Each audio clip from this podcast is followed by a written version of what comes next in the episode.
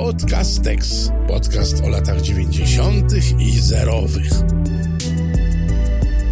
Dzień dobry, witam w setnym wydaniu Podcastexu. E, mam wielki honor, ale też przyjemność e, powitać i jednocześnie przekazać głos do studia. Bartek i Mateusz. Dzień dobry. Cześć. Tak. Jest, to, jest to eksperyment, tak jak rozmawialiśmy przed chwilą. E, nigdy nie nagrywaliśmy wideo, tylko gościnnie, a teraz jesteśmy teoretycznie u siebie, chociaż gości nas Studio Plac na Ordynackiej w Warszawie. E, także dziękujemy bardzo za e, gościnę i jeszcze musimy zaznaczyć, że ten Q&A powstał dzięki naszym patronom i patronkom e, i pytania, które Hubert będzie czytał, jeżeli będzie mu się chciało, prawda? E, no to, już, to, już, to już zobaczymy. E, pochodzą właśnie od nich, także bardzo dziękujemy za to. Tak, jest to eksperymentalne. Hubert nie ma pojęcia, co się dzieje i nie wie, dlaczego tu jest. Zamknęliśmy go tu. Troszkę i... żałuję. Tak, już. Ale pokrywam to dobrą miną, poza tym jakoś zdecydowałem się pochopnie i teraz głupio się wycofać. No właśnie. Tak to bywa w tym show biznesie całym, prawda Hubert? Właściwie cały czas tak bywa, tak. 20 lat milionerzy. Głupio się wycofać teraz. Tak, raz tak, nawet wielokrotnie tak myślałem, ale nie, jakoś to szło samo i zanim obejrzałem to już następny sezon i tak. No co, w połowie przecież nie powiem, że wysiadam. No. Hubert, myśmy słyszeli na mieście, tak zwanym, no, że... Lubię. Na mieście mówią. Tak, na mieście mówią, frazy. że Podcastek no, no. jest twoim absolutnie ulubionym podcastem i że nie ma nic lepszego w internecie dla ciebie. Naprawdę? Tak słyszeli? Tak słyszeliśmy. Mówił. Bo to nie, to jest prawda, że z lubością was słucham, tak. Bardzo nam Potwierdzam. Miło. Potwierdzam, e, mogę, mogę, mogę teraz dwa słowa na ten temat powiedzieć. A bardzo prosimy. Bardzo prosimy. E, rozpoczynam. Y, chodzi, chodzi, o to, że y, imponuje mi, y, kurczę, mam wrażenie, nie macie innego życia poza życiem, które jest bazą do budowania kolejnych odcinków, ponieważ mhm. gdybym ja miał się zajmować tak researchem, jak wy się zajmujecie, to nie wychodziłbym z chaty przez 20 godzin na dobę. Myślisz, że co my robimy? Że, my że siedzicie non-stop na YouTubie i czytacie jakieś stare magazyny, stare gazety, jakieś gdzieś wyciągnięte tam ze szpargałów i, i w kółko tylko, kurczę, zbieracie coraz więcej informacji. Jak gdzieś, ja, ja słyszę, że powołujecie się na przykład, mówiąc o kimś, na Twittera kogoś innego, gdzie nazwisko tego kogoś, hmm. o kim mówicie, się pojawiło raz, to znaczy musi, musieliście dotrzeć też do tego tweeta na który się powołujecie, to ile trzeba czasu spędzać w, w sieci, żeby to wszystko ogarnąć, zas, zakumulować i potem yy, z siebie no. wyrzucić w programie. Imponujące, naprawdę. To prawda, to prawda, to prawda. Znaczy tak, właśnie, imponujące, bardzo dziękujemy. Trochę do, przelew. Kto, kto, przelew, tak, poszedł. Ktoś mógłby powiedzieć, że przykre. Dobrze, że internet nie jest Ale na dlaczego, impulsy już teraz. Przykre? No bo spiwniczyliśmy się trochę przez to. Nie? To znaczy mamy mało faktycznie czasu na jakieś takie aktywności dodatkowe, towarzyskie dzisiaj będzie po tym nagraniu. No dobrze, ale, ale... wejdę w słowo. W aktywności no. towarzyskie są w, w zasadzie takie pan, Panu Bogu w okno. No po co to jest? No, mhm. w zasadzie no, e, jak ktoś potrafi przekuć sw sw swoją pasję w to, żeby tam, nie wiem, albo pracować, zarabiać, no to w sumie jest wygrany od razu. No bo... Ludzie są rozczarowujący zazwyczaj, to się zgadza. Z, absolutnie. Piekło to inni. Mhm. To dokładnie tak. W związku z tym, jak jesteście w stanie z tego żyć, ale jednocześnie to robić bez większego bólu, to trzymać tak dalej. Ja bym tak chciał, naprawdę. Ja często mam tak, że robię rzeczy, które, no nie często, ale zdarza się takie, które bym nie chciał robić, więc, a, jednak robię z jakiegoś tam poczucia obowiązku, czy, czy zmusu po prostu. Zacznij podcast. Zacznij podcast. Dobrze. Dobrze, nie, nie, nie trzeba mnie dwa razy namawiać, zacznę. Żebyście się nie zdziwili. Nie no, nie zdziwimy się szczerze powiedziawszy, mhm. dlatego, że to jest rynek, który tak się rozwija, że w sumie dziwimy się bardziej, że tak niewiele osób z, ze świata telewizji i, i, i radia wchodzi w ten, w ten biznes. Nie? A tak wiele osób spoza świata telewizji i radia non-stop, tydzień w tydzień wchodzą nowi, prawda? Mm. No, nie wiadomo po co czasami, no ale wchodzą. Czujesz... Hubert Urbański surowo o mediach. Tak. Czujesz oddech na plecach młodszych i dynamicznych i agresywnych? Nie, znaczy, nie mogę czuć na plecach, bo oni są kilometry przede mną. No, to, raczej, to raczej oni mogą słyszeć za plecami moje szuranie, tak bym powiedział. W kapciach. Tak, dokładnie tak. Kapciach, Poczekajcie chwilę, halo, dlaczego mnie tu nikt nie informuje? Co tu się dzieje? Co, jakieś nowe media, jakieś podcasty, że ktoś gada przez dwie godziny? Słuchajcie, no, co tak, to tak. oznacza w ogóle ten podcast? Ten, ten podcast. Właśnie, a propos, a propos podcastów, a propos audio i tego wszystkiego, bo prawdopodobnie większość osób, jak zwykle nas słucha E, na platformach czysto audio, więc macie tutaj wyjątkową okazję, e, żeby się przełączyć na YouTube'a, bo mamy też obrazek. Przecież na Spotify też można teraz Chciałem obrazek zaznaczyć, dawać. że założyłem czystą białą koszulę. Właśnie Hubert jest bardzo elegancko ubrany, czego o nas nie można powiedzieć, tak. ale, ale warto, warto. Nie, warto. nie, nie bądź dla siebie taki samokrytyczny, nie. Wszyscy nie, jesteśmy fajnie wyprani. Czyście, elegancko wyprani, wiesz, wszystko jest okej. Okay. Hubert, no my to robimy wszystko. Ten cały podcast jest po to, żebyśmy dostali się do telewizji i w końcu poprowadzili jakiś teleturniej, nie? No Tak. bo to jest główna motywacja, która stała. Jak to się robi? Że jak to się, jak doczłapać się do, do jakichś milionerów własnych ponad 20 Praca, lat? praca, praca, jeszcze raz praca. Mm. E, nie wiem, jak... Ja, ja, bo, tak? Naprawdę to jest poważne pytanie? Tak, bo mam wrażenie, że tak. Czemu nie? Dobra, nie. Maciek Czy tak chyba sam nie klapnąłeś- wie, ale- Czy tak klapnąłeś tylko, nie. Nie, nie. Myślę, że się chciałeś odwdzięczyć za z, z kolei te moje miłe słowa na początku, ale w pełni zasłużone i szczere. A Wiesz co, nie wiem, ja, ja chodzi, znaczy wiem, chodziłem na castingi jako młody aktor na, do różnych programów. Kiedyś było tak, że ten casting, agencje często aktorskie miały też na przykład dojścia do informacji o castingach, na przykład do programów telewizyjnych. Chodziłem na te castingi i przeważnie się nigdzie nie dostawałem. I traf chciał, że się dostałem do, do milionerów, ale dostawałem, ale chodziłem na castingi do innych programów, do których się nie dostawałem, a wchodziły na antenę i czasami znik, znikały po dwóch sezonach. Także myślę, że jestem wygrany, że akurat wzięli mnie do tego programu i na szczęście do tych innych mnie wcześniej nie wzięli, bo nie poszedłem na casting do milionerów. No nie- A nie- utknąłbym z jakimś formatem, robiłbym go dwa, trzy sezony, spadłby z Byłem z anteny. fortepiany zamiast Rudiego Schuberta na przykład. Da, dajmy na to. Moim no. zdaniem ciekawy crossover. ale nie? no, tak, chociaż nie, nie mam takich kwalifikacji jak Rudy Schubert, bo nie umiem śpiewać. nie, nie ale- śpiewasz z katem. No. Też. Nie. No, nie wiemy. Między innymi. E, Mam wiele innych talentów, ale tego nie umiem. Natomiast e, no, na przykład taki był teleturniej Piraci. Słyszeliście No kiedyś? raz. No, kogo witam, kogo goszczę, tak? No, co, co? Ta, kogo witam, kogo goszczę, taki był. Tak, gościu, który- Rafał Rykowski bodajże. Tak. I Rafandynki miał, tak? Tak, i, i chodził w takich bufiastych koszulach Tak. na Mhm. pokładzie statku. No to mogłem być ja, tylko że on był Wow. lepszy, on wszedł do teleturnieju, a ja nie. I dzięki temu Okej. potem mogłem pójść na casting do milionerów i tam wszedłem. Jak się uczepiłem, to tak już się trzymam. No, ale to ciekawe info, to, to ciekawe. Historia Polski Tak. e, najwspółcześniejsza mogłaby się inaczej potoczyć, gdybyś został piratem i rozdawał rafandynki. Nie? No. PiS by nie rządził dzisiaj, gdyby... Ale pa, patrz, to wiecie więcej o tym formacie niż ja, bo ja zdążyłem zapomnieć, jak tylko wyszedłem z castingu. Tam zawsze jest takie, proszę nie dzwonić, zadzwonimy. Naprawdę tak mówią. To jest jakkolwiek to jest anegdotyczne, to tak mówią. E, y, a potem, potem nie zadzwonili. Natomiast e, też bardzo długo e, byłem w jakimś takich, w tym wyścigu do rozmów na każdy temat z Mariuszem Szczygłem. I tam w, na finałowej prostej Mariusz się słusznie okazał lepszy i został wybrany i, i, i po, po prostu w ich ocenie był lepszy i, i słusznie. Ale kurczę, pamiętam, że do końca nawet na, na jakichś wspólnych castingach byliśmy już tam na, na ostatniej prostej. Ba- Bardzo to też fajnie wspominam i też to, no, to kultowy program przecież. No. No, jasne. Ostatnio sporą karierę w e, tak zwanym internecie robił fragment z em, teleturnieju, którego nazwy już, przepraszam, nie pomnę, ale to był taki piramidalny teleturniej. Piramida. Piramida po prostu. The Pyramid Game. Tak, wtedy amerykański był- format. Wtedy tak. piramidy finansowe były bardzo Tak. popularne w Polsce, więc naturalnie tutaj przełożyli to na język telewizji i tam y, do wygrania były soki z firmy Dick Black i to bardzo, Dick Black, bardzo się przyjęło. no. Moja ulubiona firma. I tak, były takie uśmie- Dick Black i taki uśmieszek. I ja tak, ale, ale, że, ale co? Ale, I tak do, aha, a. A to, to nie jest skrót od Richard, okej, okej. Masz jeszcze jakieś zapasy tam? Jakieś kartony? Tak, bo to jest no, ważność to- do 2036, także tak. tak Jak potem oglądasz, Mhm. potem oglądasz taki format, który, wiesz, brałeś udział w castingu, nie dostałeś się, nie? I, i, i widzisz tego gościa, który cię pokonał, to myślisz sobie, a kurwa, ja bym to lepiej zrobił. Ja bym to lepiej poprowadził.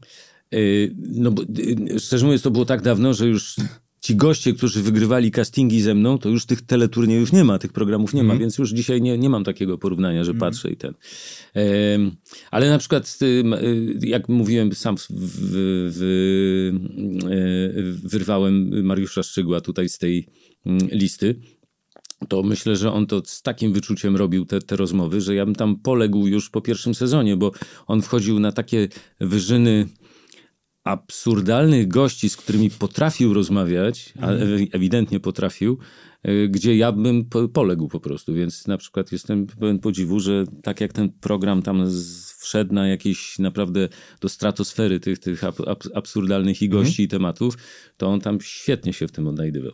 No tam byli wszyscy ludzie, którzy przyciągają łyżki albo żelazka, nie? Myślę, Bez że wszyscy w Polsce. Plują ogniem, Tak. ty, ty, mają tam trzecie oko albo Tak, coś tak, tak. To tak. Wszyscy, wszyscy oni byli tam, tak. tak. Q&A, Tak co jest. nie? Setny odcinek. zróbmy to. Dobrze, uwaga, Ewa. Czy doświadczacie jakichś mniej przyjemnych skutków popularności? Podcastek, y, poza podsuwaniem miliona ciekawostek, sprawia wrażenie rozmowy równych chłopaków i wyobrażam sobie, że przy spotkaniu was na żywo łatwo o ło, ze mną się nie napijesz, tudzież a nagracie zapowiedź na panieński mojej koleżanki. Znam to, znam, tak. Nagrywałeś? E, No kurczę, non stop, tak.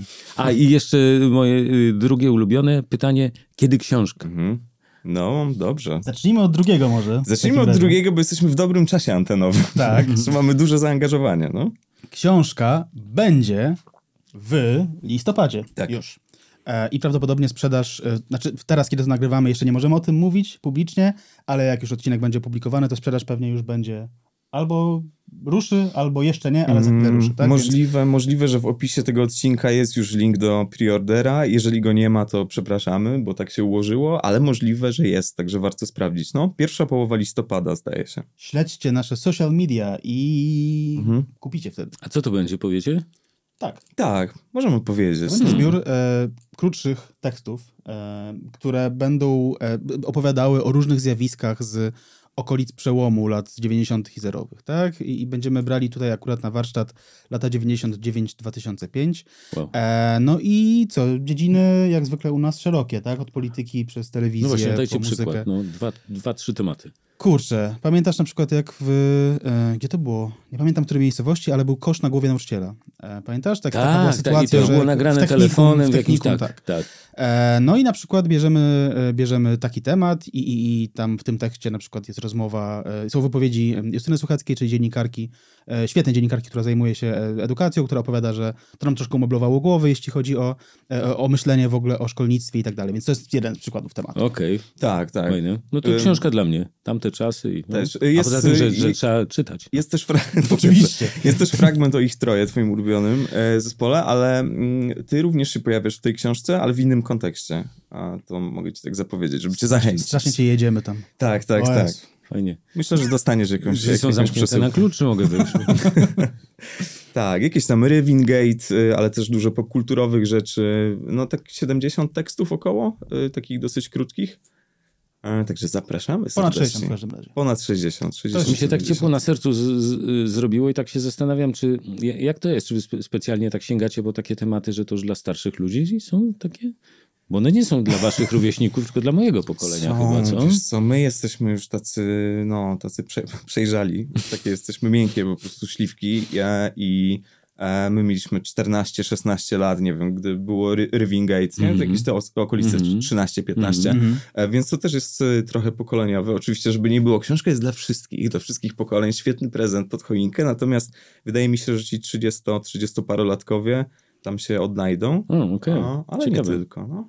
Poza tym o czym mamy gadać, nie? Mamy, musimy, mamy rozmawiać o, o, o rzeczach dla dzieciaków. To, to, to niezwykle nie wychodzi, nie? Kiedy ktoś, kto ma 170 lat próbuje... No, my już jesteśmy mało, mało młodzieżowi. Cześć!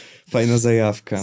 No. Mamy zajawkę na podcasty. Steve Buscemi na gifie, tak? Tak, To tak. nie tak. wychodzi z reguły, więc raz, gadamy o rzeczach dla geriatrii, no, dla osób, które już potrzebują z reguły Okej. Jechać do pójść do sanatorium. proktologa. No, i, no i tak. dlatego słucham was zawsze z takim zainteresowaniem. Wszystko się wyjaśni. Mamy wspólnotę pokoleniową, okazuje się tutaj, tak. E, jeszcze było pierwsze pytanie, jeśli chodzi o te, Tak, o te E, takie zagadywanki. o te cienie tej naszej niesamowitej popularności. E, to znaczy tutaj jest akurat ten przykład z tym, o, a ze mną się nie napijesz i tak to jest skonstruowane, że to miałby być ten negatywny skutek. Ja nie jestem przekonany do końca, czy faktycznie jest negatywny, czy się zdarzało. No, zdarzało się nam obu i to są zawsze miłe spotkania. E, nikt nikomu wódki do gardła nie wlewał, z tego co kojarzę. E, a z, no, zdarzyło się parę jakichś takich dziwnych, przyjemnych sytuacji, gdy ktoś, nie będę mówił kto, bo to nie jest do końca anonimowa osoba, po prostu w knajpie w Krakowie przyniósł taką tackę z alkoholem dla mnie i dla mojego kolegi, z którym byłem na piwie, bo jak był chory, miał złamaną nogę, to przesłuchał kilkadziesiąt odcinków i dzięki temu miał co robić. A to Świetlicki. Mm, Nie, Świetlicki nie kupowałby alkoholu w komuś. E, więc y, tak, e, absolutnie sympatyczne. Czy nagramy zapowiedź na pański i tak dalej, zdarza się nam to robić. Nie ma tych próśb nie wiadomo ilu, więc nie jesteśmy jacyś tacy, a musimy cały tydzień nagrywać życzenia urodzinowe. To nie jest zachęta, żeby o to prosić, od razu powiem, ale gdy się coś takiego zdarza, to to robimy, e, bo to miłe, że ktoś to uważa za prezent. Więc tak, zdarza się. Wszystkie interakcje są bardzo miłe, te, które miałem podcast tekstowe, ale teraz nagraliśmy odcinek o młodzieży wszechpolskiej, więc może to się skończyć Może chwilę. być nie? różnie. E, Mogą być mniej miłe. Ale mam nadzieję, że nie. Myślę, że oni nie słuchają tego, to się trzeba skupić jednak na dwie godziny na czymś, nie? A tu... A. No. Tak, ciekaw, nie, ciekaw jestem, jaki jest ich potencjał do, do słuchania tego, ale żebyście się nie zdziwili, także... Znaczy ich potencjał, jak się okazuje, jest całkiem spory. Wię- Większy niż chciałoby się to sobie wyobrażać. Także do zobaczenia w październiku. E, ale tak, tak. Long story short, bardzo... Nasi słuchacze i słuchaczki to, to są mili ludzie, więc... E, no, więc nawet jeśli pytają, czy ze mną nie usiądziesz, nie napijesz, no to można to jakoś przebrnąć. No. Chcecie następne pytanie? A możemy. No. Bardzo lubię wasz podcast, mówi Piotr. Czy nie boicie się, że pewnego dnia ktoś o was zrobi podobny program, w cudzysłowie, i będzie równie bezwzględny jak wy dla niektórych osób, o których mówicie, na przykład Kuba Wojewódzki, Tomasz Lis lub Mariusz Max Kolonko. E, tam nie było litości. Mm, ja się chyba nie boję. Przynajmniej nie powiedziałem chyba jeszcze nic, co, za co można byłoby mnie tam jako... Chociaż nie wiem, to jest Ja ryzykowne chyba myślę, że du- du- Każdy- dużo rzeczy. Tak, przynajmniej w podcaście mówię oczywiście, Mhm, nie? mhm. Ale e, no nie wiem, no. Znaczy, z zasady całkiem świadomie nie wchodzimy e, w tematy prywatne, o ile to nie jest e, potrzebne dla kontekstu, tak? Czyli, nie wiem, e, jakieś rozwody i tak dalej, to wspominamy o tym raczej, ale, ale nie ma tam nabijek z takich rzeczy, nie? No bo- Prywaty nie ma za bardzo. E, Ja też się nie boję, ale liczę się z taką ewentualnością. To znaczy, często o tym myślę, że ktoś może nas posprawdzać, a jeżeli będzie miał w sobie złą wolę, bo to zwykle jest napędzane tym właśnie, nie? że to, to ja wytknę teraz im. Mhm. Natomiast nie sądzę, żeby to był Kuba Wojewódzki, nie sądzę, żeby Kuba Wojewódzki się do nas schylał z tego Parnasu. E, Tomasz- Kolonko już może, nie? Ko- Kolonko myślę, że tak. Myślę, że nagranie spod, spod schodów na nasz temat byłoby nową jakością w naszych życiach. Tomasz Liz jest zarobiony, bo to maraton, to książki, to coś tam. e, Tweetować trzeba, no jednak e, Twitter za- zabiera Lisowi 90% czasu z tego, co wi- widać, więc nie sądzę, ale gdyby ktoś tak zrobił, no to przyjmiemy to z godnością i z pokorą, oczywiście. Trzeba tweetować, trzeba mobbować, nie? Wszystko trzeba. Mhm. Chcecie następne pytanie? Już się rozgrzaliśmy. Bardzo prosimy, już- tak. Dobrze. No. Piotr, inny Piotr pewnie. Mhm. E, Dlaczego między poszczególnymi odcinkami miniserii robicie kilkutygodniowe przerwy? Czy sami potrzebujecie odpoczynku od bohaterów danej serii, czy powód jest inny? To jest ten powód dokładnie.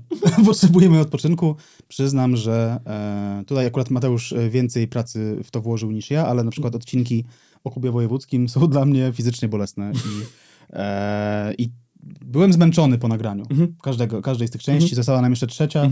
Nagrywamy ją za parę dni i już jestem zmęczony. Tak, nagrywamy ją za parę dni, a w chwili, w której tego słuchacie i to oglądacie, to już jest. E, tak w ogóle. Tak. To 99. Tak, tak, tak. E, więc wiecie, że to jest wszystko kłamstwo, że to nie jest tak.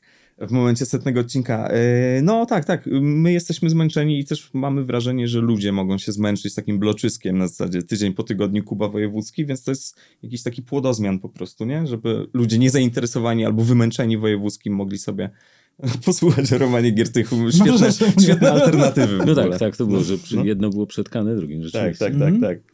Czy lub czasopisma wróci? To tutaj może wyjaśnienie. Lub czasopisma to, jest, e, to jest podcast, który nagrywaliśmy dla Radia Tok FM. Nie wiemy, czy wróci, Nie wiemy.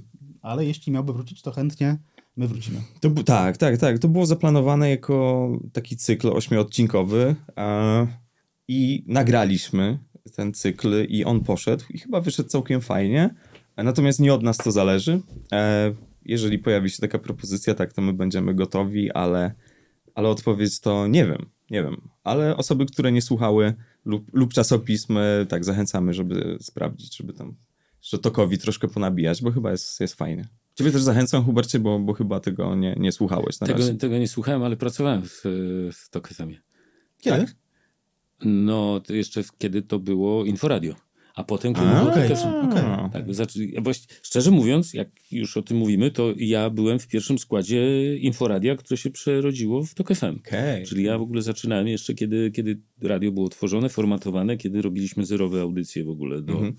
Do puszki, nawet nie do puszki, tylko po prostu jak do teatru przed, przed widownią. Mhm. A, I tam była jeszcze Marta Grzywacz wtedy, Max Cegielski, Mhm. e, Maciej Orłoś. To Okej. były takie, takie pierwszy, pierwszy, Okej. pierwszy skład. Dlatego to radio jest mi w ogóle bardzo, bardzo bliskie i mam du- dużo sentymentu, takich mi, miłych wspomnień i e, ciepłych emocji. To tutaj do Tok FM. Jakby, słyszycie, tutaj jest Tak. jakby dużo, dużo ciepłych emocji. Zapraszamy. Jeszcze Piotr ma trzecie, ostatnie pytanie Mhm. z- ze swojego pakietu. Skrzetuski czy Bohun? Nie no, Bochum. No, jako postać, e, jako postać e, i książkowa, i filmowa Bohun, z tego co wiemy, ten aktor nie jest jakimś nice guyem specjalnym, ale jeżeli mówimy o postaciach fikcyjnych e, i o tym, jak to było poprowadzone, to tak, zdecydowanie. No, ten Skrzetuski jest nudny jak cholera, jakiś taki, to jest mydło kontra dzikość stepów, także Bohun, no. Jest chyba jakaś taki, taki konsensus wśród y, czytelniczek Sienkiewicza, że, że, że, że dlaczego Helena leci na Skrzytuskiego, skoro ma obok w sumie no może trochę przemocowego i tak No, dalej, no, ale no. jednak ciekawszego faceta. Jeśli miałby wybierać tylko z tych dwóch, Mhm. tam jeszcze jest obok jakiś podbipięta, już nie, nie żartujmy, no jakby, nie? Oczywiście. No to, no to ja nie rozumiem, czemu Skrzytuski, a nie Bohun. No. Ale w ogóle ciekawe, kto czyta Sienkiewicza dzisiaj. Minister kultury. Codziennie. No tak, dobra, załóż, załóżmy, że tak i że ja to kupuję, ale że on czyta, ale to, y, y, tak naprawdę nie. Naprawdę ci, którzy nawet muszą w szkołach, dzi- dzieci, młodzież, to chyba też nawet nie czytają, tylko słuchają po prostu jakichś albo sk- skrótów, albo słuchają na słuchawkach tego, nie? No. Nie, że to jest taki rodzaj, to już jest jak, jak mitologia grecka, nie? To już jest tak odległe, że ciężko chyba się zbliżyć do tego dzisiaj. No, sporo osób się odbija od tego języka. Pamiętam, że dla mnie, y, znaczy tam potop, ogniem i mieczem coś tam okej, ale krzyżacy już byli dosyć problematyczni. To znaczy, nie byłem jakiś może specjalnie wsteczny umysłowo, ale mimo wszystko a ten język mnie, mnie trochę, trochę wypychał. Ciekawe właśnie, jak to jest ze słuchaniem audiobooków w tym pokoleniu, no bo my nie wiemy, no, nie, nie znamy takich osób, bo to dziwne, gdybyśmy znali 11-letnie nie swoje dzieci, czy tam nie z rodziny, ale, ale ciekawe, czy to jest popularne. No. No, z mojego doświadczenia No. ojcowskiego bardzo popularne i takie, to jest taki ułatwiacz. Już, już, nie, już nie mówię o czytaniu albo słuchaniu jakichś takich skrótów, bryków, takich wiesz, tam gdzie na jednej stronie możesz cały Quo przeczytać, ale że te trudniejsze, zwłaszcza rzeczy, które się niewdzięcznie czytają, to bardzo często przechodzą w formie e, tej czytanej na słuchawkach. I taki Pan Tadeusz na przykład. To sam byłem świadkiem tego. No, no jest, był przerobiony cały. I tak to też sukces. Nie? Że, No, no, no. Że, że cały był przeczytany, a właściwie przesłuchany. Mhm. No jak dobrze ktoś to czyta, to, to naprawdę uszy nie bolą. Tylko ja tego nie potrafię zrozumieć, ale to na pewno jest pokoleniowe, że dla mnie jeszcze jest w tym taka uniwersalna ponadjakość, jakaś iberjakość taka, mhm. tego, tego 13 z Błyskowca. To jest, no, Mickiewicz był po prostu e, w tej dziedzinie no, geniuszem, nie? Tak jak słuchasz Bacha i słyszysz, że to po prostu te nuty nie mogą być inaczej ułożone i że to był geniusz, tak samo myślę, że jest z Mickiewiczem, że te słowa nie mogły być inaczej ułożone i są tak dobrane, co świadczy o jego geniuszu. A, a dzisiaj no, ciężko to chyba docenić i w ogóle się pochylić nad tym. Dlatego myślę w bardzo wielu wypadkach te, mówię o dobrej literaturze, bo o złej to już nie mówię, którą też trzeba czytać w lekturach. No to rzeczywiście takie słu- słuchanie lektury jest jakimś takim, no pewnie jakimś skutecznym rozwiązaniem. No. No, e, być może w przypadku Mickiewicza nawet lepiej, tak, żeby to aktor przeczytał z odpowiednią intonacją, wie tam, że średniówka, nie średniówka. bardziej to wybrzmi. Tak, Mhm. e, niż, niż jakiś tam czternastolatek. E, chyba mieliśmy nagrać kiedyś odcinek o kanonie lektur e, szkolnych, Mhm. bo na przykład nie mam pojęcia, po co jest w pustyni i w puszczy. Z całym szacunkiem do Sienkiewicza, bardzo lubię niektóre rzeczy od niego, ale nie wiem, po co dzieciaki to czytają dzisiaj. No tak, zwłaszcza, że no jest tak, tak, tak jeszcze nie, nie w ogóle tak od, od e, jakby te ka- kanony też, e, jakby to powiedzieć, no i tych, tych relacji społecznych, poprawności politycznej w ogóle, no, to jest, to jest tak niepoprawna książka, jak A się nawet poza tym, nie? No to myśli. Mega. jest dużo innych świetnych przygodowych książek. No. które mogłyby spokojnie być czytane przez nowszych przede wszystkim, tak? Takich, które nie powstały ile tam 100 lat temu, nie? Nie mam pojęcia po co. No, ale... No a nie, że Nel umiera w Baobabie na, na, na febrę przez 50 stron. No to prawda. No. Tak, tak, to pamiętam, pamiętam tą, ja jeszcze pamiętam Nel. E, jak Nel, pamiętam, pamiętam Neli, Jak że, pamiętam w którym kinie byłem na tym i że z klasą byłem w podstałówce, na tym jeszcze pamiętam. Oho, bo Kuba Kuba Wojewódzki też wiem, no, anegdotę. nie, nie, nie, ale, nie? ale moje wspomnienie się tu, tu się kończy. Nie, ja dobra. nic dalej nie, nie, nie, nie spodziewałem się, się pewnie, że pojadę dalej. Reagowaliście w inny sposób na ten sam film, dobrze. Tak, tak, z, y, w porównaniu z Kubą ewidentnie, Mhm. tak.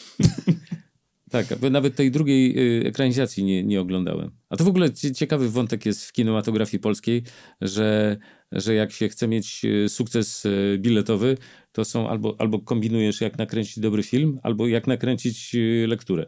Tak, I w obu, w obu wypadkach możesz liczyć na ewentualnie na sukces. Tak, Tak. ten boom był 20 lat temu, ale czasami się to wciąż zdarza, że ktoś się tak rzuci na temat historyczny. Temat historyczny był ostatnio. też. Dzisiaj myślę, że te tematy historyczne to już nie musi być lekturowe, ale historyczny te, też gwarantuje, bo tak te wszystkie jakieś takie wyklęte historie dzisiaj też y, sprawiają, że minister tam gwizdnie w gwizdek i, i szkoły muszą na to iść i znowu się robi frekwencja, także tak. Film o Pileckim powstał ostatnio Tak. i, i średnia frekwencja podobno. Hmm. No ale że pewnie się nie przejmują tym, skoro dos- dos- dostali pieniądze ministerialne, więc sypnięto.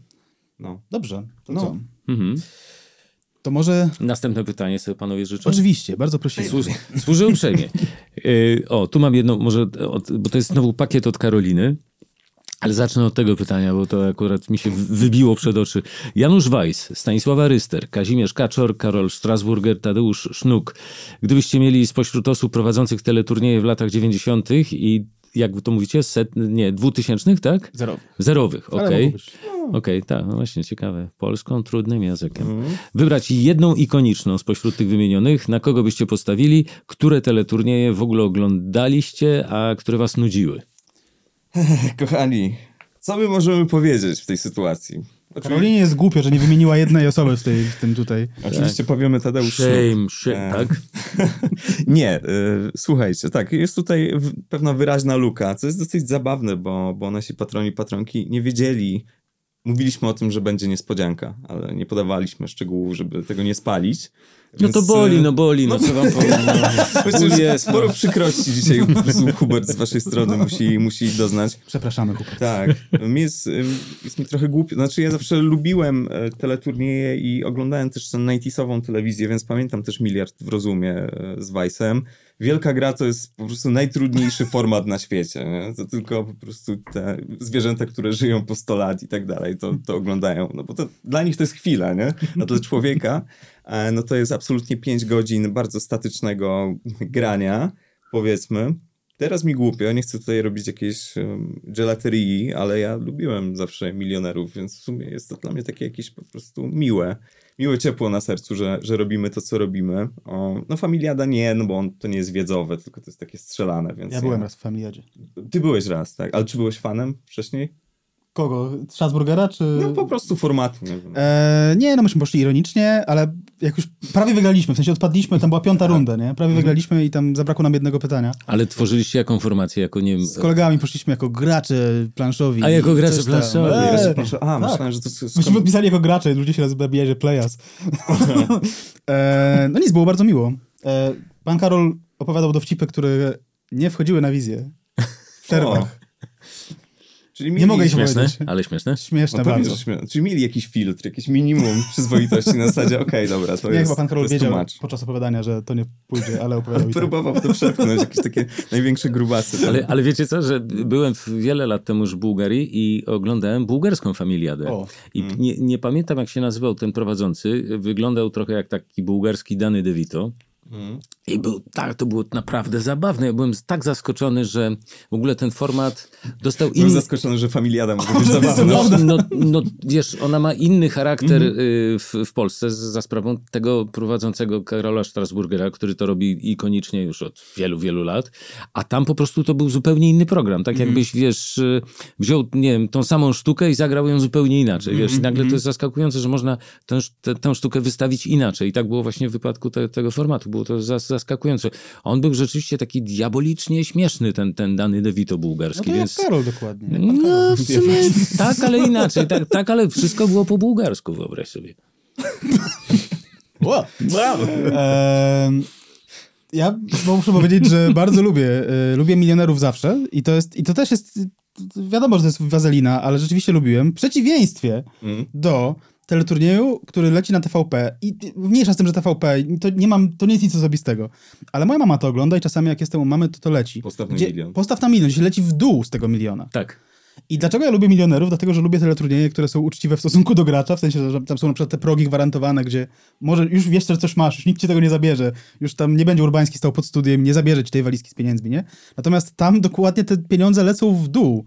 Znaczy, nie mogą lecieć w górę, no spadają w każdym razie, tak? I e, jest to bardzo nieuczciwe, tym bardziej, że Tam się nie da wygrać. Tam w końcu wychodzisz, z reguły masz 17,50 w kieszeni i się cieszysz, że cokolwiek w ogóle dostałeś, nie? Niesamowity jest ten program. Nie wiem, My odbyliśmy z Paczkiem rozmowę na ten temat. Nie wiem, czy pamiętasz, ale to było w Sarajewie, żeby było tak kos- kosmopolitycznie. Tak. My w Sarajewie, chwilę przed zabójstwem arcyksięcia Fra- Franciszka Ferdynanda, rozmawialiśmy o tym przed, e, przed hotelem i Bartek mówił o tym, to jest tak nieuczciwe. Ja mówię, nie, kategoria uczciwości w kontekście mieliśmy Ale nie mówię o etyczności, o Jezus nie, ale właśnie, Tak, ale ty mówisz, nie, bo to jest takie skurwiałe i tak dalej, i tak Ale dalej. ja- Mówię, nie, przecież jakby warunki gry są ustalone, więc mnie to nie oburza po prostu. Mhm. Mnie to nie oburza, tylko mówię o tym, że, ten, że temat postaw na milion jest, jest obecny w tym uniwersum, jakoś tam zakulisowo. Ja byłem raz na nagraniu, bo mój kumpel z dziewczyną tam występowali, Damianek. ile wygrali? Nic. No, tak bym się spodziewał właśnie. Zegarek dostali, potem sprawdzili ile kosztował. Nie wiem, nie wiem, czy powinienem to mówić, ale 200 zł, nie? Więc są droższe. Ale jest też druga strona medalu, No. że jak idziesz do milionerów i tam odpadniesz z zerem, No. To trochę siara, nie? No to jesteś bohaterem mema. no, No, trochę, no, no, no, przez, no. przez krótki czas, ale no. Znaczy, ja się nie odniosę do tego, co powiedzieliście, bo to konkurencja nie, No nie, tak, niezręcznie nie jest w ogóle się rozwijać na ten temat. Powiem tylko jedno, e, bo czuję się w obowiązku, że jak po- porównamy się z innymi teleturniejami obecnymi albo byłymi, które, których już nie ma, no to naprawdę nie pękam, bo dajemy ewidentnie, to są fakty, największe pieniądze w, Mhm. na rynku w Polsce. Bo teraz dwa jeszcze są, nie? No teraz tak, teraz, e, teraz znaczy y, w połowie października są te odcinki specjalne, e, które, y, tak, bo tam oferujemy 2 miliony złotych i i no co, no nie mogę, no, nie mogę nic powiedzieć, ale Dobrze, dobrze. no, także tak. No. Natomiast e, przy tych wszystkich innych teleturniejach to na, naprawdę te nasze wygrane są i statystycznie, i pojedyncze, te, które są do wzięcia, to wszystko jest naprawdę na takim poziomie po setki tysięcy złotych, także że myślę, że nie mamy się czego wstydzić. O STR nawijał kiedyś o tobie, że każdy milion bezpański zgarnia tam Hubert Urbański. Był taki ładne. tekst. No. To było z 20 lat temu. Ale to, to jest pomysł, gdybym na przykład był na prowizji od niewygranych pieniędzy. Że, że zawsze mi, że, albo, że jak wtedy, jak te pieniądze, które są zaoszczędzone, czyli niewydane w nagrodach, to No. ja powinienem mieć od tego prowizję. O, to Tak. by było No. kapitalny pomysł. pensji, muszę, z tym, masz- muszę z tym pójść do, do, do stacji pogadać No, z no, dyrektorem finansowym. Wtedy naprawdę by ci zależało na tym, żeby ci ludzie nie Tak, odpowiadali. Na tak. pewno, na pewno masz dobrą Ale mnie, ale mnie zainspirowałeś teraz, no. Dodatkowe źródło dochodu. Ale dobre, dobre, Świetna, dobre. świetna, no.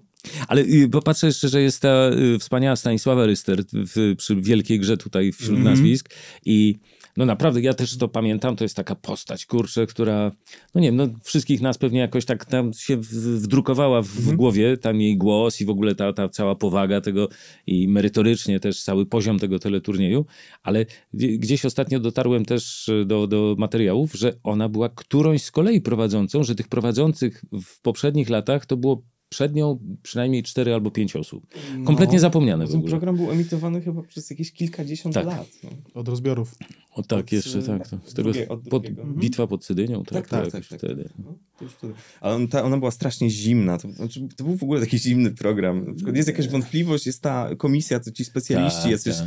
em, e, akademicy i oni rozmawiają przez 40 minut, czy można Mhm. to uznać w ogóle, a ona była taka chłodna. Tak to jednak potem się ten taki model na zasadzie, że chcesz, żeby ten uczestnik poczuł się dobrze, jakoś tam, Mhm. on, się, on się gdzieś tam przyjął w telewizji, a ona... Ale to zobacz, ale to zobacz jak ta Dry TV, jak to, jak to szybko przestało być trawione przez, przez widza. Że jak, No. jak w krótkim czasie z takiego programu, który przez no, gdzieś, gdzieś naście czy 10 lat funkcjonował i był akceptowany, był naprawdę ciekawy i oglądany, jak nagle od tego, od tych czasów, jak szybko musieliśmy to wszystko pozmieniać, Mhm. żeby, żeby dzisiaj było to rzucanie jajami i tam, nie wiem, wskakiwanie do beczki z, z zimną wodą i tak dalej. Przez nie? ciebie wszystko. Przez Przeze takich jak ty.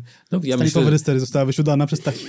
ja, my, ja myślę, że ci nasi milionerzy to też jest w ogóle już y, dzisiaj muzeum, że, Mm. że my też już dzisiaj jesteśmy, tworzymy jakąś klasykę, bo znowu ta telewizja ewoluuje, z, czy media w ogóle z, dosłownie z sezonu na sezon.